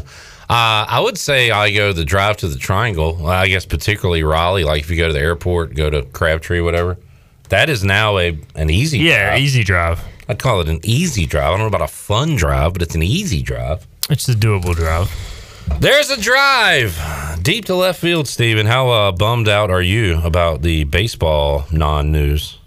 Uh, pretty bummed. I mean, th- finally, the Mariners, the team I follow, are going to have a pretty good season. It, it feels like, and yet momentum for this season has stalled out. So it's frustrating. Like they haven't even finished free agency. They were just getting to kind of the good part of free agency when this whole thing happened. So it's just uh, it's just another black eye on, on Major League Baseball, and it's so frustrating as a commoner to see billionaire owners fight millionaire players. I know that's a old narrative that gets played out, but it really is, man. Like listen to the press conference about you know them arguing about what the player minimum should be. It should be you know eight hundred thousand instead of five hundred thousand or whatever. I'm just like, come on, like, let's just play baseball. MLB already struggles enough with its imaging, and we continue to have these problems. I I should have known during COVID when they could they had the chance to be the only show on when everybody was Oh, yeah. starving for a, uh, something to watch that Yeah. they couldn't get their crap together then that this was inevitable. We had other sports starting to play with no crowds and stuff. Yeah. like NASCAR and uh, and like a UFC and some soccer and stuff. Mhm. And MLB had the chance to be like prime front and center. Yep, that's true. I think in starting in April or May, and of course they had to just crap all over themselves for two months before coming before Manfred had to just force everybody's hand. And now we're at the same stage. And you know, I do give the players union some credit because if they're going to try and make change, this is the only way they can actually get some legitimate change. Every time previously they've caved in and just basically given the owners mostly what they want, which is why we're in this situation to begin with. So they have to do it on one hand. On the other hand, it just sucks because it's just super annoying to see people in this stature not be able to come to agreement. Stephen Igo, hoist the colors, joining us today. Well said, Stephen. Uh, Igo may want to hear from you. In fact, talk to you, perhaps interview you. What am I talking about? We'll tell you when we return on Pirate Radio Live. One more segment to go with Igo. Got touchdown Tony Collins and Mully joining us in hour number three. Plus a giveaway. We'll open up the booty bag. A lot more to go on Pirate Radio Live. We're back with you after this.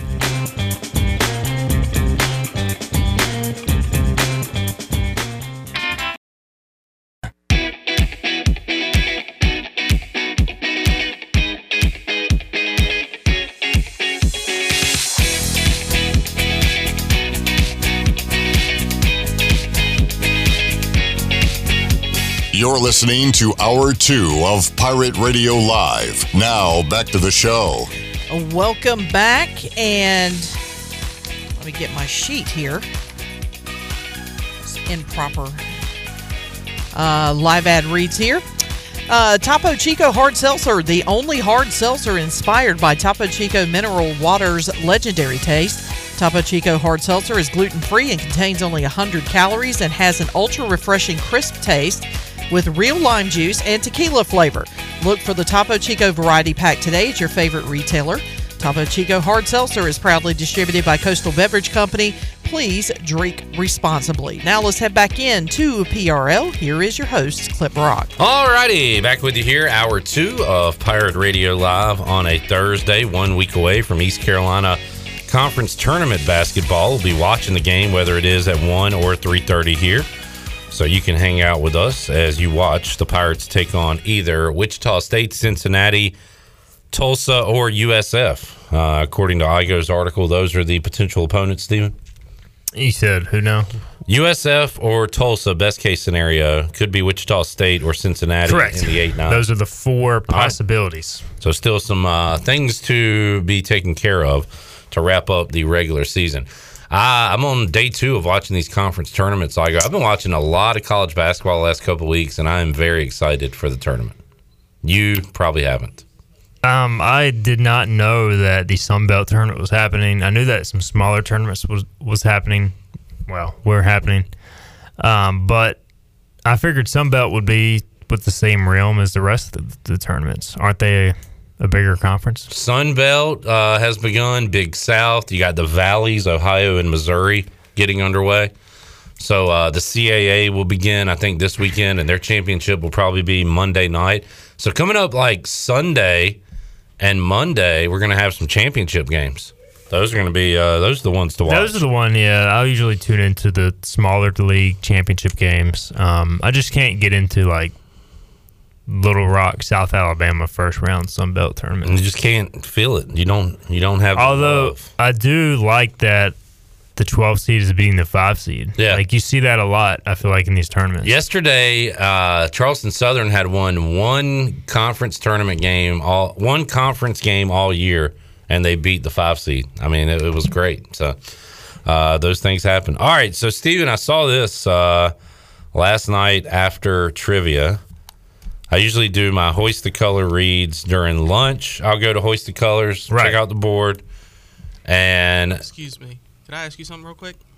this better be good. Do you know who won trivia last night?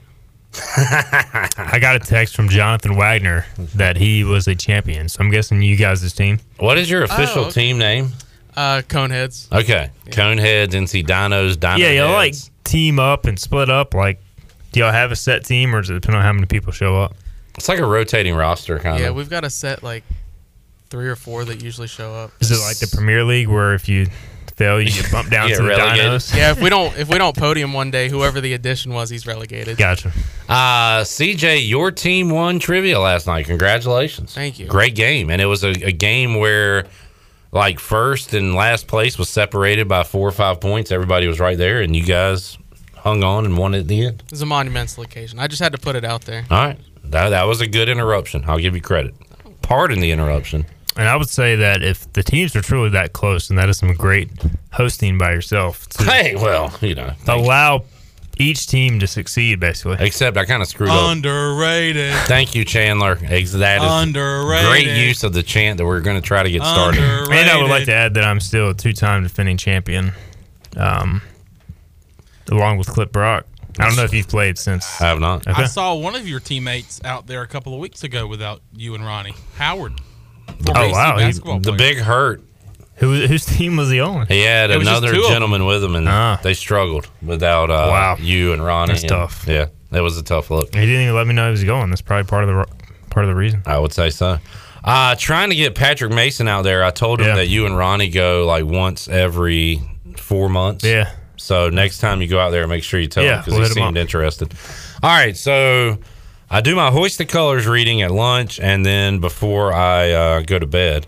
And last night when I got home, I saw that Stephen Igo had put out something on Hoist the Colors that said, "Who wants to make an appearance on the Hoist the Colors podcast?"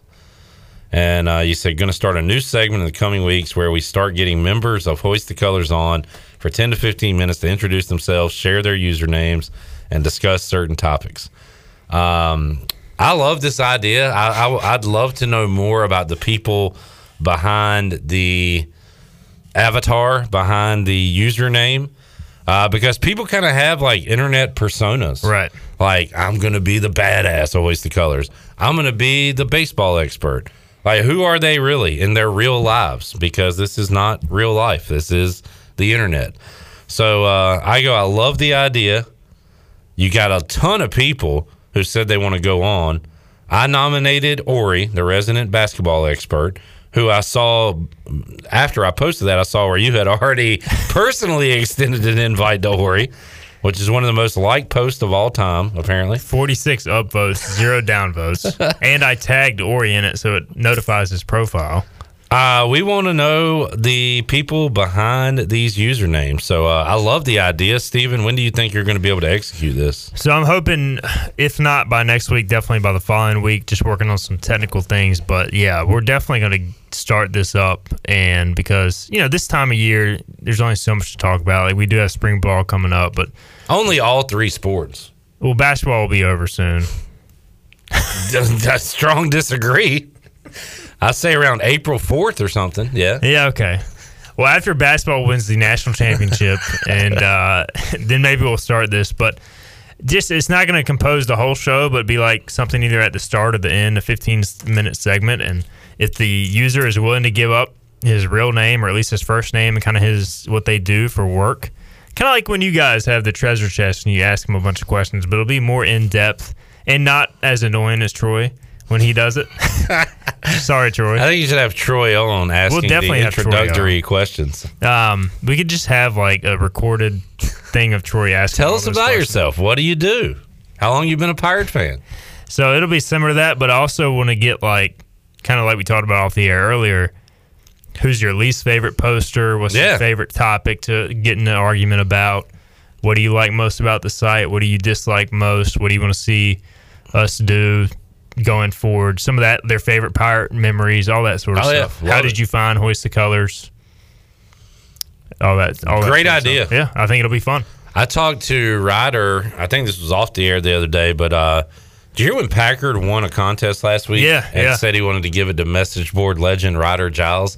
That was just a shout out to everybody just crushing Ryder for you know struggling at the plate. Mm-hmm. And so Ryder and I were kind of talking about it, and uh, he, he said, you know, he doesn't read it. He's kind of aware of it. He knows that people will talk about him if he goes 0 for 5 or whatever.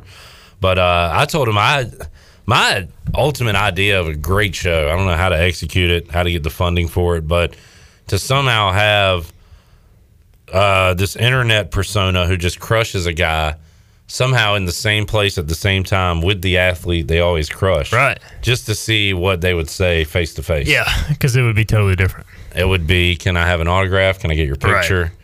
Uh, I would just love. I think that would be absolutely hilarious to execute that. This is not that, but this is at least getting to know the poster in in their real lives a little bit. Maybe we can orchestrate something similar and get Bond Johns on with uh, Terry Williams. For- Right. For anybody who followed that back in the day when he went after him after a suspension. Um, Yeah. That's exactly media. what I'm talking. Yeah. So it's like, and he has said he wants to come on. So I'm very look looking. I'm looking forward to meeting Bonds Johns. I've extended the personal invitation to Ori. Everybody wants to see that. He's yet to respond.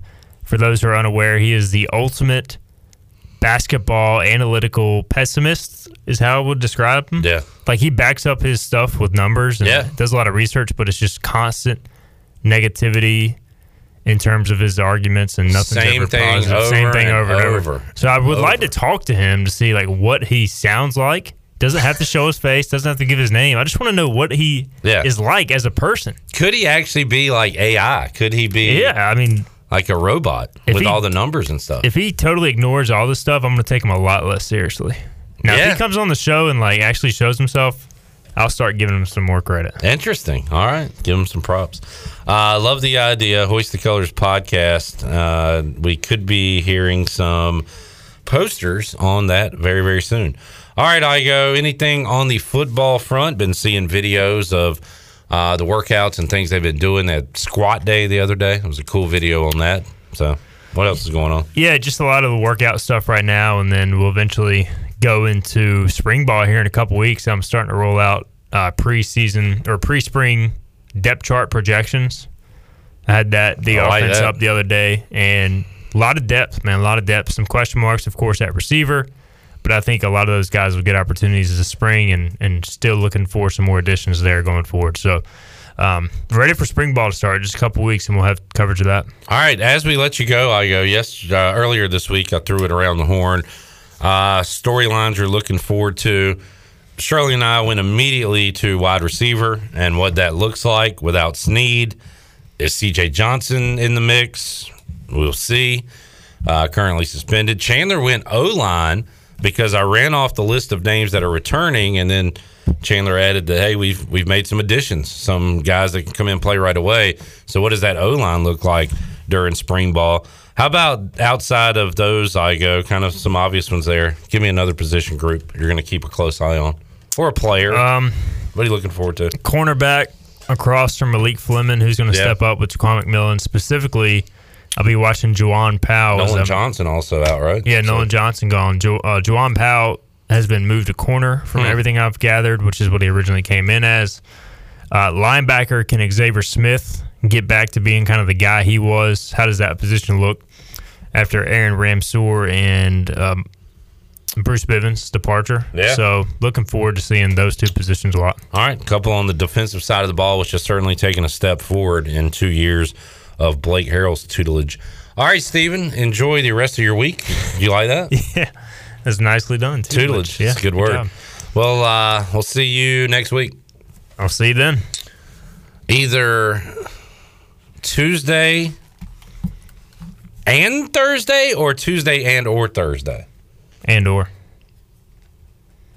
Okay. Yeah. All right. Good deal. Let's take a time out. We'll come back when we return. Touchdown. Tony Collins joins us here in the Pirate Radio studios. We'll also talk to Mully on the Pirate Radio live line and make you a winner. Open up the booty bag here on a Thursday. It's all ahead on Pirate Radio Live. We are back with you after this.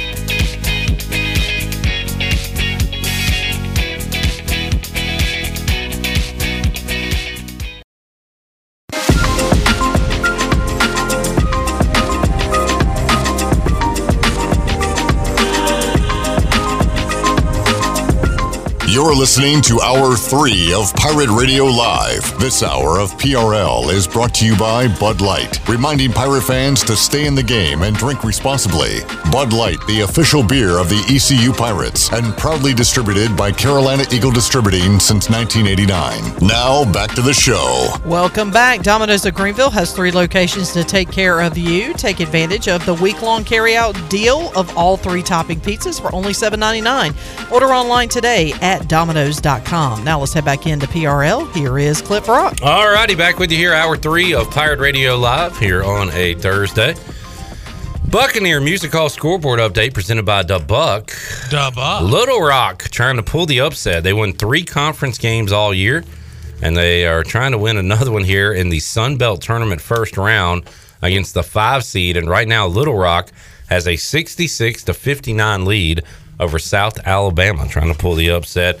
Touchdown, Tony Collins. In the house, baby. Watching some basketball, some tournament basketball here, Tony. And uh, fun time of the year with March Madness. You got your Yeah. brackets coming out. Uh, not this weekend, but next weekend. So uh, fun time, right? Great time to watch basketball, especially college basketball. Yes, sir. And uh, next Thursday, Tony, if East Carolina lands in that seven seed, they'll be playing at this time. So uh, might be watching some Pirates next week. So wh- where they hold their uh, tournament at? They are in Texas at the Dickies Arena in Fort Worth, Texas. Hey. Yeah, so long ways to go to play some basketball. All right, uh, along with Tony, we're going to talk here in segment number one with Mike Mullis, who joins us. And I'm going to say thank you to both of you gentlemen, Tony Collins and Mike Mullis, for joining me instead of being on the golf course right now. and Mike Mullis might be on the golf course. I went Paul. yesterday. Okay, I knew that. How about you, Mully? Why are you not golfing right now? Hold on, I'm getting ready to hit my shot. oh, yeah, good. Quiet on the tee box, please. Uh, lovely day. Lovely day. Good stuff. Uh, Mully, appreciate you joining us today, man. Sure, buddy. You uh, you got the hoops fever yet, or you got another week or so before you get really going? Ah, yeah, I probably, probably, probably a week or so, bud. I, there's a, I, I, there's so many things going on right now that uh, the hoops kind of thing is, uh, yeah. March Madness has not. I've not caught that yet. Well, the coach for Little Rock just did, Tony, because he was halfway on the court and just got a technical foul. Don't I know that guy? Didn't he play uh, uh, basketball? All right, Who's that guy? We'll look him up. We'll see. uh, who that is. Played in the league. Mully, uh, I tell you what's not going on, and, and I hate to start with it, but Major League Baseball, as uh, that since we last talked, they have officially canceled the first two series of the regular season. Are, already? Yes. So they will not they will not be an opening day. They will not be playing on time. And now it's just a matter of can they get their stuff figured out so we can be playing in May or whatever. But uh, just uh, continuing to kind of alienate the fans here. And and there is a lot going on in the world outside of the fun stuff like sports. And for them to be squabbling over that, it's uh, it's really kind of disgusting. Yeah, you know, it's uh, it's like watching a good friend die a slow death. Uh, it's been something that's been a huge part of my life, but man, it has changed. And, and uh, you know, and Tony could probably better speak to it from the fact that he played at the highest level of his sport. And we, we as as as kind of common folk, uh, don't understand the the negotiation that takes place. Wh- wh- Where these players feel like their entitlement, maybe isn't the right word, but what their fair share is, especially when you have owners that are saying uh, that they're losing money. But I, but but when we when we look at a day in day out of any major league sport, uh, the business of they may not turn the immediate profit in that season, but the value of every one of those assets, i.e., the teams. I mean, teams are selling for billions of dollars. So, um, I, you know, I, and again, Tony may be able to better speak to it. I, I don't. To me, it's millionaires arguing with billionaires, and that's the line that keeps you know Yeah. continuing to be used. Uh, it is it, it it is a gain to those of us that consume it from a fan standpoint, uh, but for those guys, it's their livelihood. So, um, I, but it, it is it is disgusting. It's you know it's it's it's um, I I don't know. It's baseball's just not in a place with a fan base, in my opinion, to be taking time off when they need to be doing everything they can to save the game. Uh, I don't know that uh, McGwire and Sosa are going to come back and have the home run, you know, numbers that they had to save the game before. So, Yeah. uh, I don't know. It's a sad state of affairs.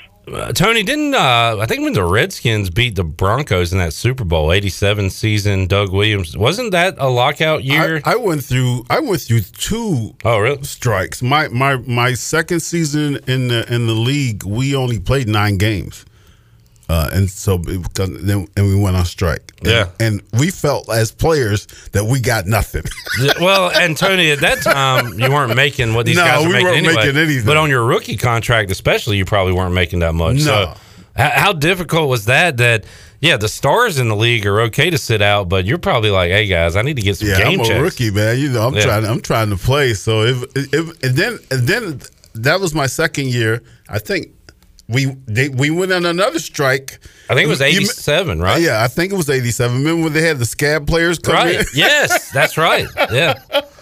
And we uh, Washington actually had good scabs.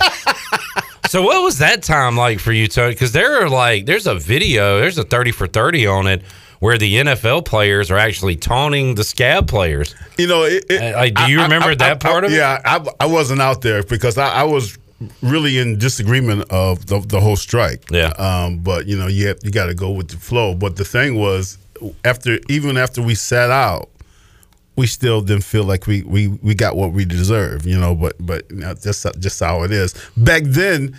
You know, we weren't making no money like they're making now. Yeah. But you know, these these guys are making millions and millions of dollars. So I, you know, I'm not too con- concerned about their livelihood because y- if you're making five million dollars a year, you can sit out a couple years. That's a great point. Mully, if, if these millionaires uh, don't play, that's like, well, all right, we got a little bit in the bank. This is not like it was 30, 40 years ago. No, but here's the other thing with that, Tony. And to your point, if you're making five million bucks a year and it's baseball, so it's a guaranteed contract. Hey, right. Do you not want to play? Why do you not want to play? Incredible, man. And there, there, there, back when I was playing, there's no guaranteed contracts. I don't, even, I don't even know if they're guaranteed contracts right now in the league. I, I guess there are some. You get like your upfront money, Yeah. your signing bonus, Yeah. and something guaranteed, and then everything else is kind of back Yeah, ended. you got to play. Yeah. Yeah, crazy. Uh, you know, in baseball, in baseball, you sign a contract, you go to spring training, you get hurt, you get paid. Right. Yeah, that that is not like that in football. You're saying that might take away the desire to play 162 games? Well, see, well, that's my thing is why. I mean, why? it, why why not? Why, let's go ahead and get this thing started. I you know I don't know. It, it just it baffles me, and it, it, it is it's it's it's a greed. It's a greed thing. I mean, I, you know, and I, and I get it. I, I I say I get it. I get that it's a business, uh, but at the same time, if it's Mullis Incorporated and I'm guaranteed five mil, my ass is going to work. Yeah. Hey, I'd work for Mullis Incorporated. I like the sound of that. And, and no and no matter what you do as a as a player, I, this is my belief. As as a player, the owners are always going to make all the money. I mean, they're they're to make all the money because everybody loves baseball, everybody loves football, everybody loves basketball. They're they're to people are to go to the games regardless. They're to spend thousands and thousands of dollars at their arenas. So I mean, the the, the owners are always to make out fat. So. But you know what, Tony? Too on, on that note, the the money that in, in you know most of these sports now, the money's made almost regardless of whether they put one rear end in the stands because it's the TV. TV, yeah. You think you think the NFL lost money last year with, with, with when people weren't coming to the games? They didn't lose any money. They still got the TV contracts. They still got a whole bunch of stuff, man. They didn't lose any money. Let you, if you could, if if they would sit down and be really honest, they may say, "Listen, we would rather have uh, twenty five thousand, you know, capacity stadiums, uh, and have less staff, have less, Oh yeah, and, and collect the TV deal." that's probably true. That's a good point. Mike Mullis joining us here on the Pirate Radio Live line. Mully, two straight wins for the Pirate baseball team, knocking off North Carolina Sunday, Duke on Tuesday. Uh, Cliff Godwin said it was the best Pirate performance of the year thus far. Still a small sample size, a lot of baseball to go, but good to see that. And, and Mully, really good to see that midweek pitching for East Carolina. They throw four pitchers in that game, and uh, Logusch and Grosz looking really good in their extended innings, and uh, Terwilliger, who I think is going to be a good one for ECU, gave up the, the only runs of the game on a home run. But man, uh, they look really good on the mound on Tuesday, and I would say overall that pitching has been a positive for this team in 2022. Well, I don't. I don't think you have to be, you know, uh, Joe Torre to figure that out. They, they Well, I am Joe Torre Mully. so just go on with your point. I they, they they have uh, they have pitched the ball well. I think they probably I think they'd probably like to have a little better outings out of their Friday night guy. And Yeah. they, that, that that'll be. You don't have to be Joe Torre to figure that out, Mully. Uh, well, I'm trying to restate the obvious, but uh, you know, um, I, I, I look. I thought in the Duke game, the at bats to me, the at bats were far more quality. They were more um, tough, as Cliff has said. Uh, you know, looking for tough at bats. They were they were far tougher than what we've seen in the past. Uh, you know, a few games. So yeah, I think it's definitely a sign of life uh, and, and something for them to build on. Um, it, it, it'll be, you know, look, back to back wins over ACC opponents is great for in state recruiting. Um, I don't think uh, Duke is where they want to be. As a matter of fact, going into that game, my concern with Duke and East Carolina both falling out of the top 25, you had two teams that were very similar, uh, and sometimes that can become interesting where you see, you know, guys kind of play down a little bit. You know, it's it's. I always like to play the team that I wasn't supposed to beat. I wanted to kind of that underdog role. So I think the Pirates went out did what you know did what they were supposed to do against a uh, Duke team that's still kind of trying to figure it out. Mully, I'm going to state more of the obvious here. Put the ball in play. Good things can happen. North Carolina kicked it around three times Sunday night.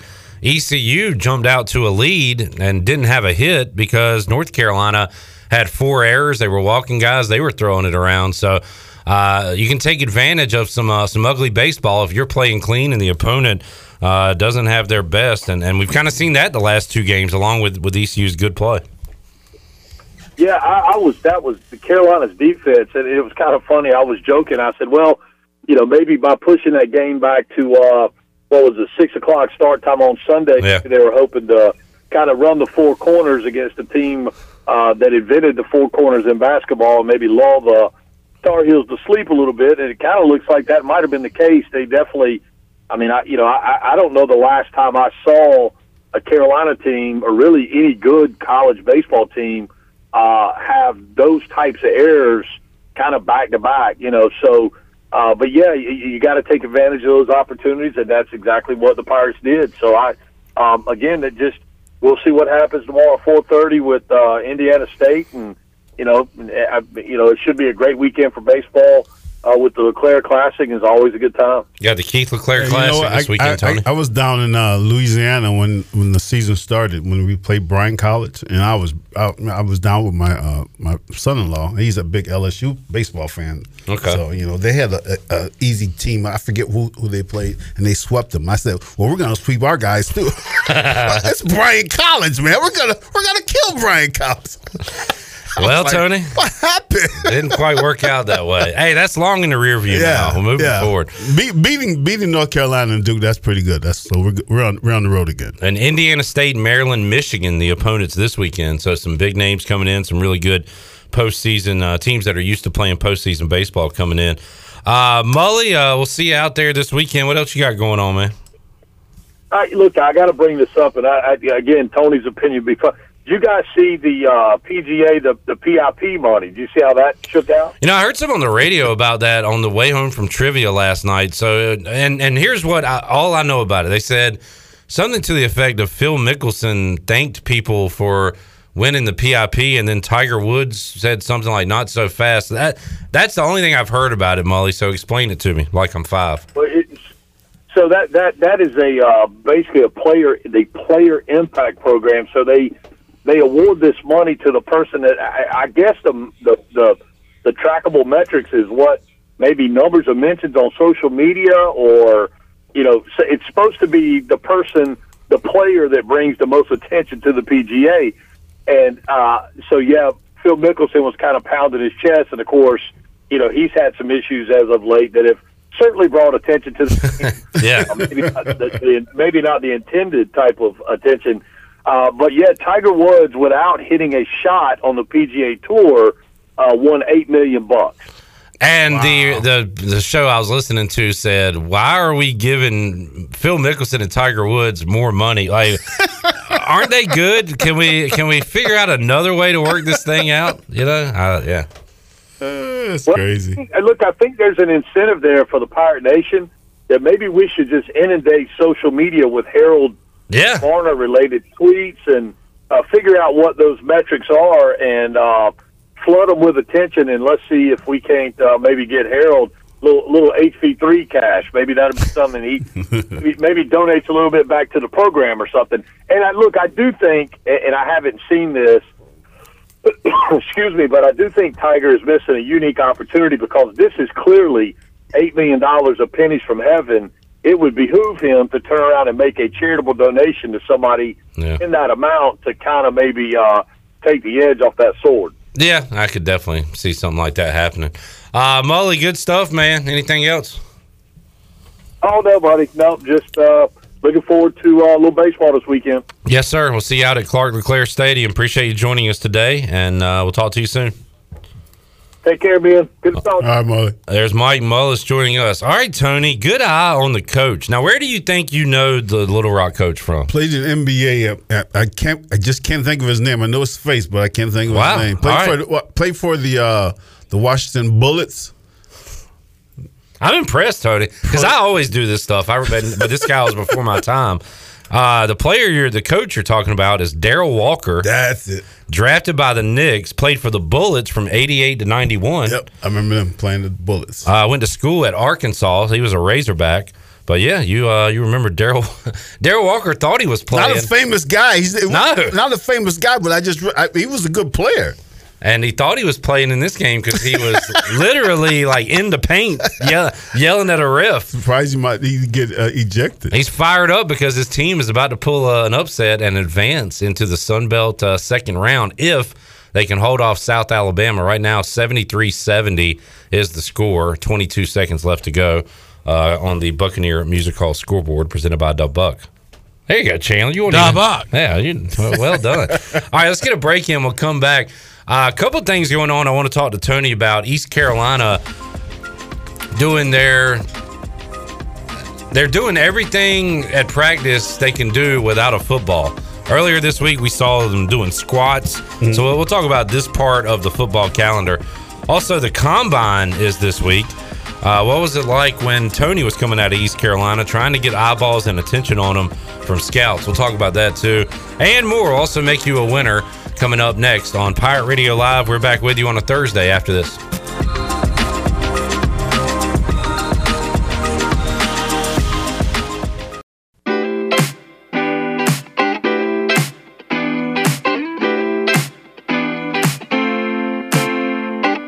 You're listening to Hour 3 of Pirate Radio Live. This hour of PRL is brought to you by Bud Light, reminding pirate fans to stay in the game and drink responsibly. Bud Light, the official beer of the ECU Pirates, and proudly distributed by Carolina Eagle Distributing since 1989. Now, back to the show. Welcome back. Brown and Wood is your home of the best selection of GMC, Cadillac, Buick, and Mazda in Eastern North Carolina since 1937.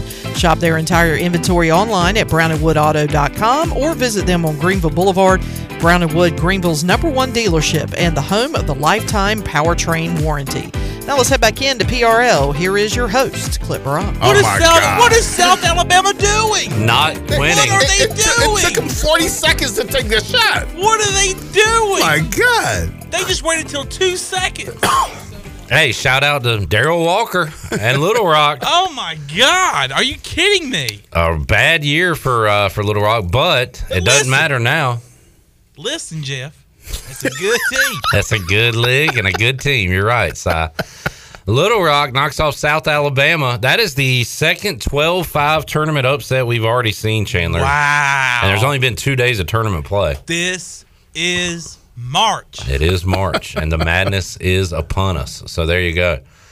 What we got Darrell and uh, the coach talking about there? Are they disagreeing, I- I- agreeing? I, think I think they're all right. Everything cool? I don't think no punch is going to be thrown. Here comes the Juwan Howard slap. and Juwan Howard's on the court. Brandon Suggs is out there. Oh, God. no. All right. Everybody's cool. Good stuff, Tony. All right. Well, let's talk a little uh, football. You got the NFL Combine going on this week in Indianapolis, and now all this is like televised, and we get to see the guys in their underwear and they're getting measured everywhere, Tony. Yeah. So, how about when you're coming out of East Carolina and uh, you were a draft pick, so so people knew who you were? What, what was this a thing when you came out at ECU? Was absolutely, yeah, absolutely. We had it in in uh, Indianapolis, and uh, guess who my roommate was? Who's that? Howie Long. Oh, really? Wow. Howie Long was my roommate at the combine. Hall of Fame Your roommate. roommate is a lot uh, familiar to people than Bryce Williams. yeah, Bryce was on yesterday. He had a receiver from Arkansas, and all he remembered about him. He couldn't even remember his name. He said, "Man, he was the loudest snorer I've ever roomed with." Howie Long. Howie Long had the same uh, same haircut probably Yeah, back then and everything. Yeah, he was. He, he what he played Villanova, I think it was, because they they, they they don't have football anymore. I don't think. I think you're right. Maybe they do have it now, but after he left, they stopped having football. I think Whatever- they have FCS now. Yeah. But uh, yeah, man, it was it was pretty cool. I did, you know, coming coming out, you know, not too many people knew who I was, but I did really good at the combine. I ran a good forty time and vertical, and, and I caught all my passes, and and uh, that was one of the reasons I, I I think I got drafted so high. What uh what do you remember about the the other stuff like the we're going to measure your hands, your arm. Did they do all that stuff to you? too? Absolutely, yep. Yeah. They did. They did everything. They, you know, they they they set you down, talk to you a little bit, interview, just see what kind of smarts you had about the game. Oh yeah, the Wonderlic test. Did you have to do that yeah, mess? out- that, that was out there then. Sure was. Now the because I just chuckle when I see it, but I guess when things are so razor thin, you have to separate one quarterback from the other. But like the talk this week is Kenny Pickett has small hands. The uh, the quarterback, what is it, eight and eight and a half? Yeah. Uh, compared to other QBs, I, I was listening to a show today. They said the last quarterback to have success in the NFL with hands as small as Kenny Pickett was Michael Vick. And of course, he had a lot of other things uh, good about him, uh, other than just throwing a football. don't know Kenny Pickett is fast. as I don't think so. I don't think so. Although he is famous for that fake slide. Remember Uh, that yeah. in the Oh, ACC yeah. championship? Oh, yeah. But uh, but Tony, that's what these teams. I don't know how big of a deal that stuff is to these scouts and everything, but that's what gets talked about. These little minuscule things about a player. It, it- it is, man. I, I'm pretty sure it's it's to a whole nother level than when when I was playing. Yeah. But uh, but they they go through everything, man. They they they uh as far as your your agility, I mean that's one of the biggest things. Most people think as a lineman you want to be big and strong and uh bullet, but they look at these linemen how quick can they move from from left to right. You know that's that that's a big big plus right. as a defensive lineman. Uh, how about Tony? As far as you, you say, you had a good week. How many days were you there? Do you remember? Three days. All right. How many eyeballs were on you, and how many? Who did you talk to? Like, how many NFL teams did you Actually, talk to? the, the the the team that had most interest in me was the Washington Redskins. Damn. I, I thought I was going to get drafted by the Washington Redskins. They, Man. my agent had had talked to me. He said, "Man, the Washingtons. They said they're going to get you probably in the fourth or the fifth round." I was like, "Cool, All right, sign me up. let's go." Who was that? Probably George Allen at the time, maybe. Who was? it? I wonder who was Uh, coaching I there. can't remember. I can't remember. I think I don't think it was George Allen. It was the the guy with the race cars. Was it Gibbs then? Joe Gibbs? I think Gibbs was there. I'm, Okay. I'm not sure. Uh, have been there, that's interesting. So, sure. did you talk to the I, Patriots actually, at all? They actually flew the the Redskins flew me out. I went to the the, the, the everything, and they they timed me there, and they did a whole bunch of stuff there, and so I, I just figured I was gonna go to the Redskins. Joe Gibbs, what you this? Uh, he started in '81. It was it was it was uh, my f- was it was eighty one. Okay. Yeah. The coach before that uh, was Jack Pardee. Yeah. Haven't you been on the show? I think we've talked to his son while you were here. Maybe Ted Pardee. I can't remember. Is the uh, announcer for the Houston Cougars now? His son. Uh, but Jack Pardee was there. George Allen left in '77. Okay. So Joe Gibbs. Well, I wish I could say Tony that mistake cost the Redskins everything.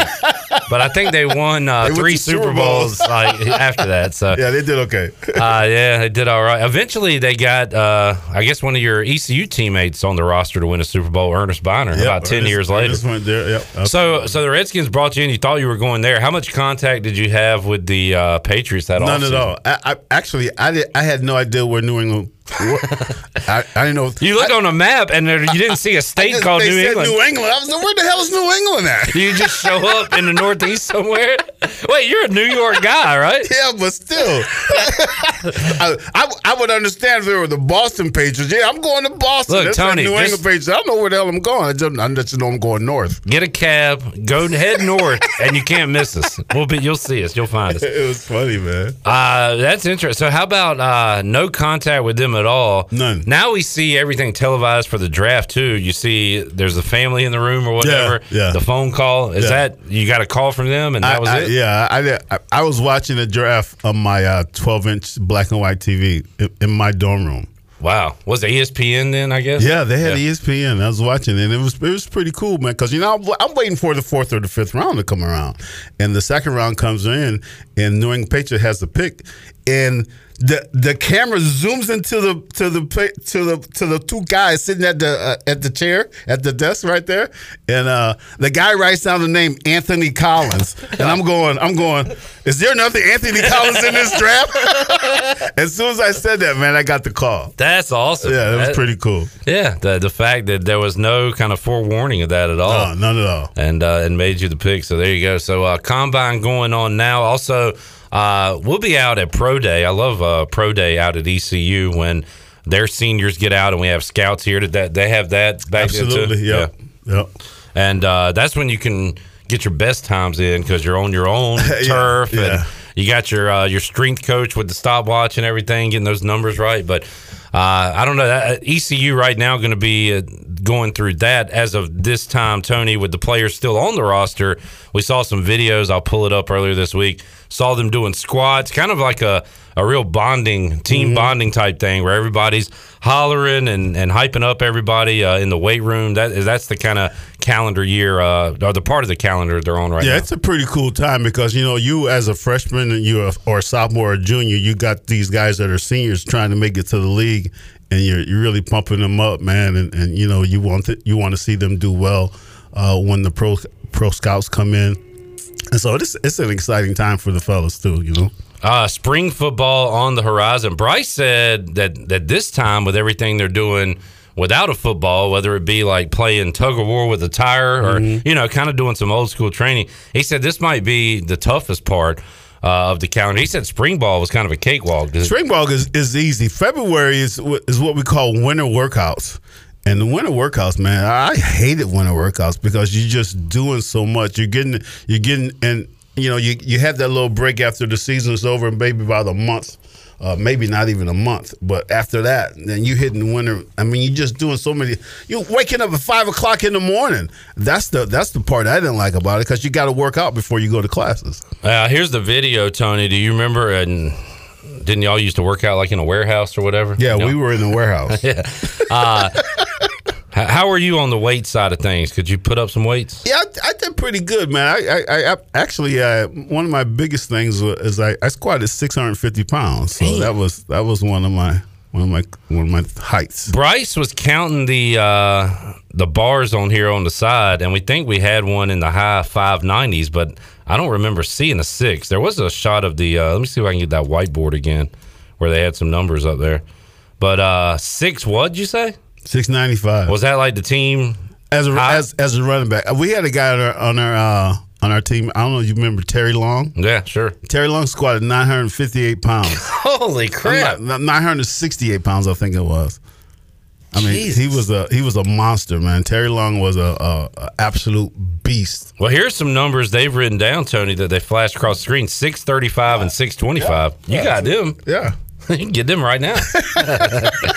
no, I can't. Not right now. Tony Collins joining us in the Pirate Radio studios. Excited uh, for some spring football, Tony. A lot of questions to be answered. Is CJ Johnson suspended from the team? Will he be there? Have we heard anything of what's going to happen? I mean, it's not definitely. I mean, I mean, It's one of those deals where he's got to work his way back. It sounds like so. He's got some some work to do. so I don't does know. anybody know what happened? Well, No? no, not No? not officially. Well, there was.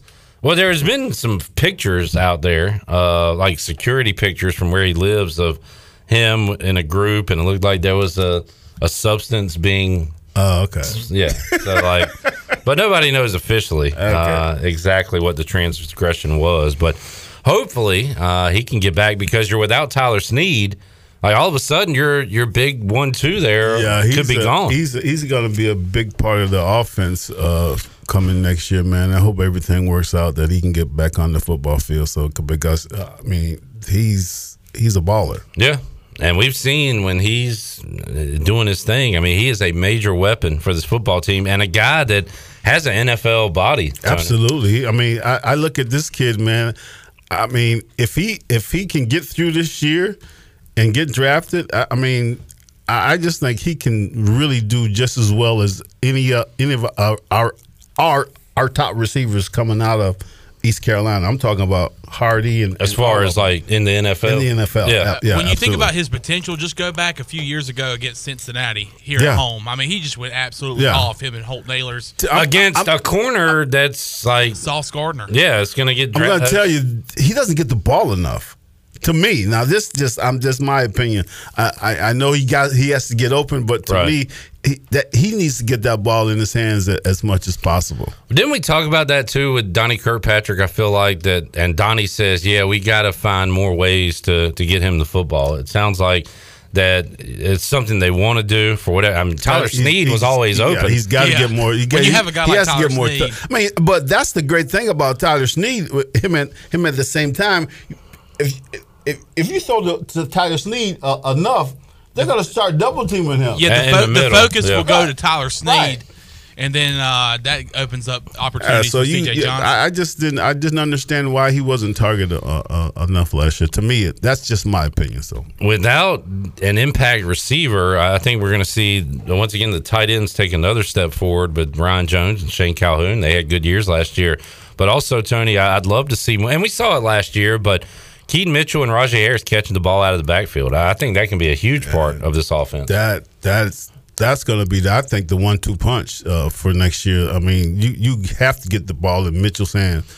At least he needs at least seventeen touches a game. Yeah, at whether least it be running, catching, catching. Yeah, at least something. seventeen touches a game. and with or without CJ Johnson, I want to see more Josiah Hatfield because that's somebody that can get down the field and make big Mhm. plays.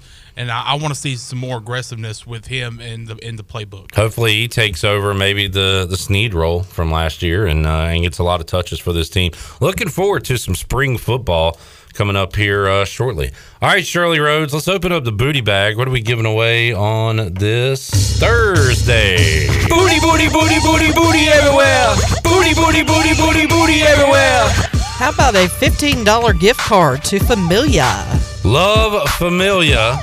By the way, the pizza of the week at Familia for just 12 bucks, you can get a large buffalo chicken. Oh, I was going to guess that. Our favorite pizza. It is the best, man. I love Large, a- $12. I love a good buffalo chicken pizza, and Familia has a great one on if, their hands. if you're buying it solo, that probably that's tonight. Definitely lunch tomorrow, and maybe even some for tomorrow night. I just heard the commercial a while ago. They have a drive-through now. Yeah, Yeah. yeah. They got the drive-through. You can pick it right up and go. All right, familiar on the line. Shirley, what caller are we looking for? Caller 12. Caller 12 317 1250. You can be a winner. We're back with more after this.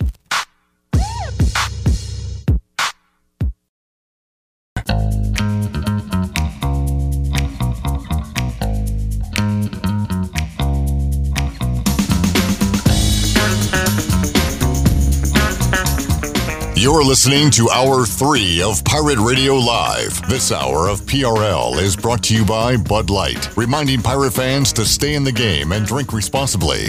Bud Light, the official beer of the ECU Pirates, and proudly distributed by Carolina Eagle Distributing since 1989. Now, back to the show.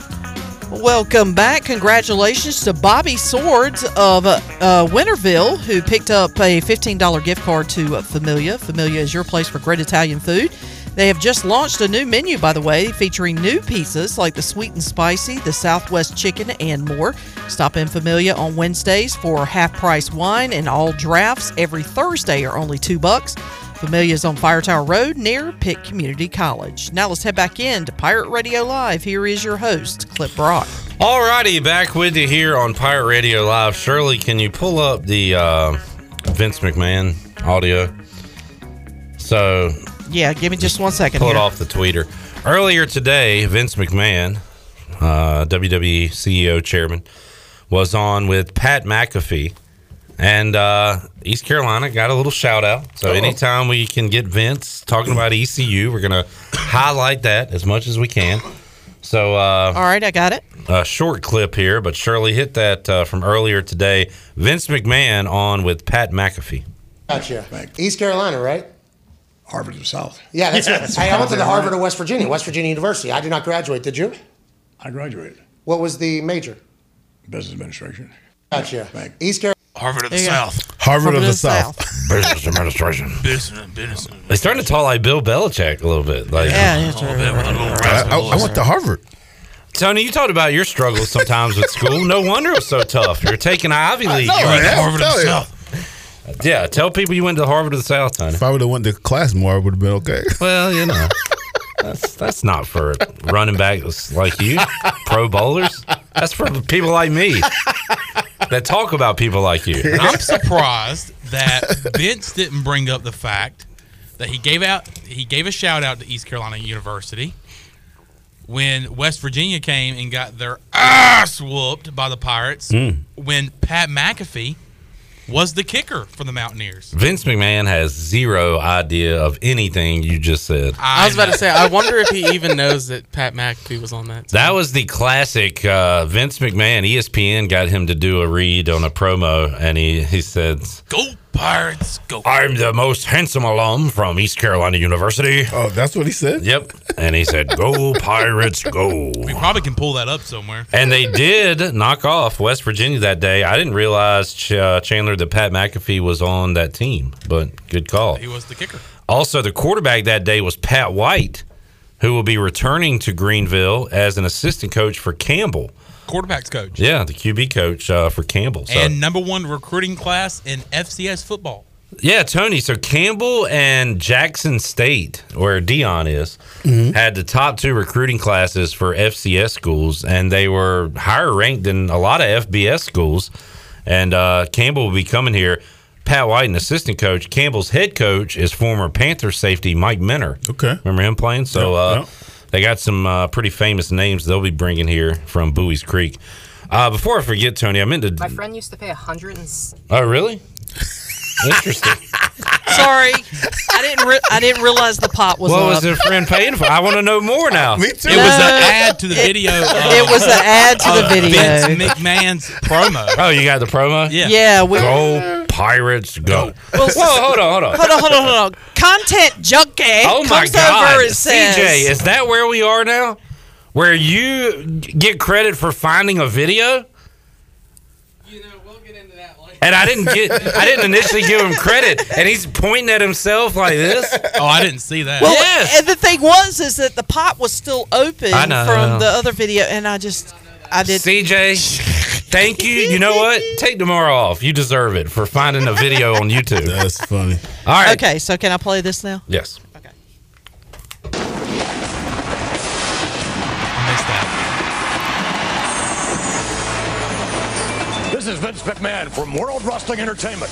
I'm a proud member of East Carolina class of 69, and I'm still the richest and best looking man to ever graduate from ECU. Today, the Pirates are going to lay the smackdown on Pat White, and the Mountaineers will go down for the count. Go Pirates, go. Go Pirates, go. So there. Sorry, not most handsome, best looking, Tony. Do you? Oh yeah. But certainly the wealthiest. Yeah, probably. That's probably true about Yeah, that he's one. wrong on, on, on top of that. Uh, so there's Vince uh, doing that. That was in 2008. Eight. Thank you. That was the week after East Carolina beat Virginia Tech. No flags. In Charlotte. That's right. Great time. Meant to read this uh, when Mully was on, but Tony, you're a golf guy too. I had this at trivia last night. This is that my brain can't really put all the dots together to figure this out. But so Gary Player holds the record for most Masters played. Mm-hmm. Uh, in his first Masters, he played in the same field with Fred McLeod, who was born in 1882. 1882. Get out of here. In his last, in the last field he played in, last Masters, he was in the same field as Ryo Ishikawa, who was born in 1991. Wow. How many Masters did he play in? That was the trivia question from last night. How close were y'all? Need a calculator. We went we went with 57. Uh, team 100% went with 57, and we were five over. He played- 52 Masters. He played Tony. 52 What, Masters. what, what, what, how, how how young was he when it, when his, when his first master? Great what I wanna question. I'm going to pull up his info. Fifty-two masters. That's a lot That of is masters. a lot. And he won. Let's see, how many did he win? He won the Masters three times 61, 74, and 78. And uh, he was playing on the tour, I believe, in the, the late 50s, maybe. Um, so, yeah, he was, uh, and I guess played in as recently as, uh, you know, 10, 15 Is he years still ago. living?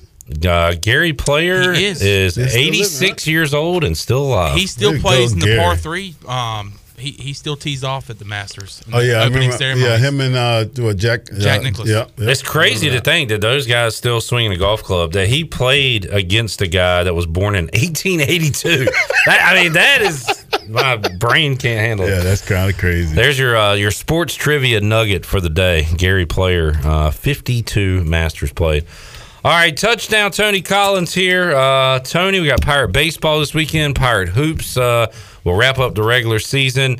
Uh, what are you following right now in sports? Uh, you're a LeBron Lakers fan, right? Yeah, they stink. They're terrible, man. I'm just, uh, um, I'm actually I stopped watching basketball for the NBA basketball anyway. I'm, I'm getting ready. I'm focusing in right now on the, on the tournament. So that's You're going to be in our bracket challenge, right? oh, absolutely. Who- who's going to win it this year? Kind of tough to. That's a great question. It is. It's kind of tough. I, you know, I think I think Duke has a chance. I mean, I they're, they they they got a good ball club. Carolina's got a good ball team too, but you know, I don't know if they can go that far. But we'll see. I mean, you've got at the top right now Gonzaga. Baylor has a great record, but they are without, I think, two players now. So it's going to be unlikely that they repeat as champions. But this thing is wide open. You could take any of the. Last week, Tony, last Saturday, the teams ranked one through six all lost on the same day. wow. And you had seven top 10 teams lose in one day. First time it's ever happened. So that kind of tells you uh, the kind of parity there is across college basketball this year. It's going to be a lot of fun. But, I mean, your top five right now Gonzaga, Arizona, Baylor, Duke, uh, looking at uh, potentially being your one seeds. But, I mean, it, it's so wide open now. I I had Gonzaga last year. I was kind of. I don't know if I'm gonna go back to that well. I really thought they were gonna take care of business and finally do it last year, but they ran into a red hot Baylor team and didn't get it done. But I'm looking forward to it. Conference yeah, it's gonna be fun to watch because you really don't know who's gonna uh, Yeah. take the take the lead on it. So Really good stuff. Uh, looking forward to that. Let's get our uh, our final timeout in. We'll come back. We'll wrap it up on a Thursday here with touchdown Tony Collins, and have more for you here on Pirate Radio Live. We're back after this.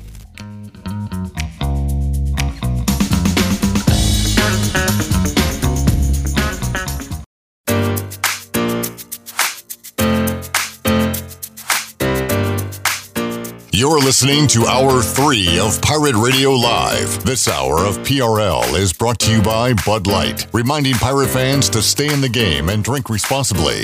Bud Light, the official beer of the ECU Pirates, and proudly distributed by Carolina Eagle Distributing since 1989. Now, back to the show. Welcome back. Taking a look at your stock market report for today. The Dow slipped 96 points and closed at 33,794. The Nasdaq fell 214 points at 13,537.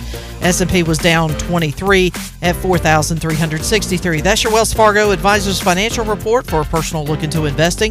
Call Wells Fargo Advisors today at 756-6900 in Greenville.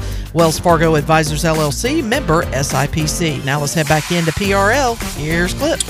All right, wrapping it up here on a Thursday with touchdown Tony Collins. Tony, you going to try to catch any baseball this weekend?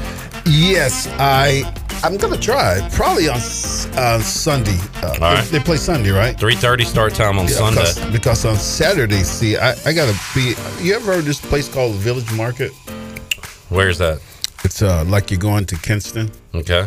They're having their their, their one year anniversary uh, coming up uh, this this weekend, so I'm gonna go out there and help them celebrate their one year anniversary at the Village Market. I hope you ever already asked Tony, but how did your uh, book signing go and your uh, the doggy treat? It did well. It went well. What really good? Yeah, at at at, uh, at Naughty Dogs. Right. That's Yes. what you're talking about. Yeah, it went really well over there. Yeah, we had a lot of fun. Yep. The village. So, what is the village market? It's called the Village Market. Uh, Uh, yeah, go on my Facebook page. You can see uh, the address and everything. Okay, I'm checking it out. Yeah. All right. Are y'all selling your uh, your dog treats? We're gonna be selling the doggy treats, uh, the whole works. Uh, I'm gonna be uh, out there with the books. It's it's it's actually 50 5036 Winterville Parkway, like you're going to Kinston. You're Okay. on, the, on the right hand side. All right, good deal. Home of the big dog. Check out uh, Tony Collins there coming up on Saturday. Pirates got Indiana State Friday, Michigan Saturday, and then Maryland. What time's the game on Friday? It's 4.30, 4.30, 3.30. So you going to the game on Friday? I'll be here. Oh, you got to you got to yeah. you got to work. Yeah, I got to work. that sucks. I'll be there Saturday and Sunday. In fact, I'll be there all dang day because I'm doing PA for both games Saturday and both games Sunday. It's all about, My weekend is shot. it's all about the grind, Clip Brock. It's all about the grind. I'm going to be grinding, and by that I just mean sitting in a chair and talking. But Okay, good because I don't want you to pull a Urban Meyer. I will not be physically grinding. Can you drink while you while you're uh, grinding? He doesn't. uh Well, let's say you could. Yeah, but you you you don't. You I won't. don't. Yeah, yeah, but you could. It'd be pretty easy, actually, Tony, because they have canned sodas up there. If I took me a solo cup, Yeah. do that airplane. I mean, I could, but I don't. And Tony, I actually have not had a drink since last July. Fantastic. Believe it or not. And guess what? What? I I haven't had a drink since uh, February. I just started mine. Oh, okay. I was gonna say so. since Monday. Congratulations, Tony. February February February twelfth is when I started mine. All right. So how long are you going? I'm gonna go as, as long as I as long as I can. I got I got to lose some weight. Man, I Drinking am- that beer it, it makes you lose weight. I I'm like addicted to Pepsi now. Unfortunately, I got to get off the dang soda. Pepsi's not good either. Nah, it's not. It's like just as bad. All right. Uh, well, we wrapped it up on a sour note there. Tony, always appreciate it, man. Yes, sir. Well, uh, go check him out Saturday at the Village Market. Yeah, maybe, right. maybe I can get a ticket to come to the game on Sunday from uh, from uh, Troy. Yeah. Hit him up. Yeah, I'm gonna hit him up. Hit him up. Might get you a popcorn too if you're lucky. All right, Shirley Chandler, content junkie. We'll see you guys Friday, three o'clock on Pirate Radio Live. So long, everybody. Thanks for listening to Pirate Radio Live, an exclusive presentation of the voice of the pirate nation.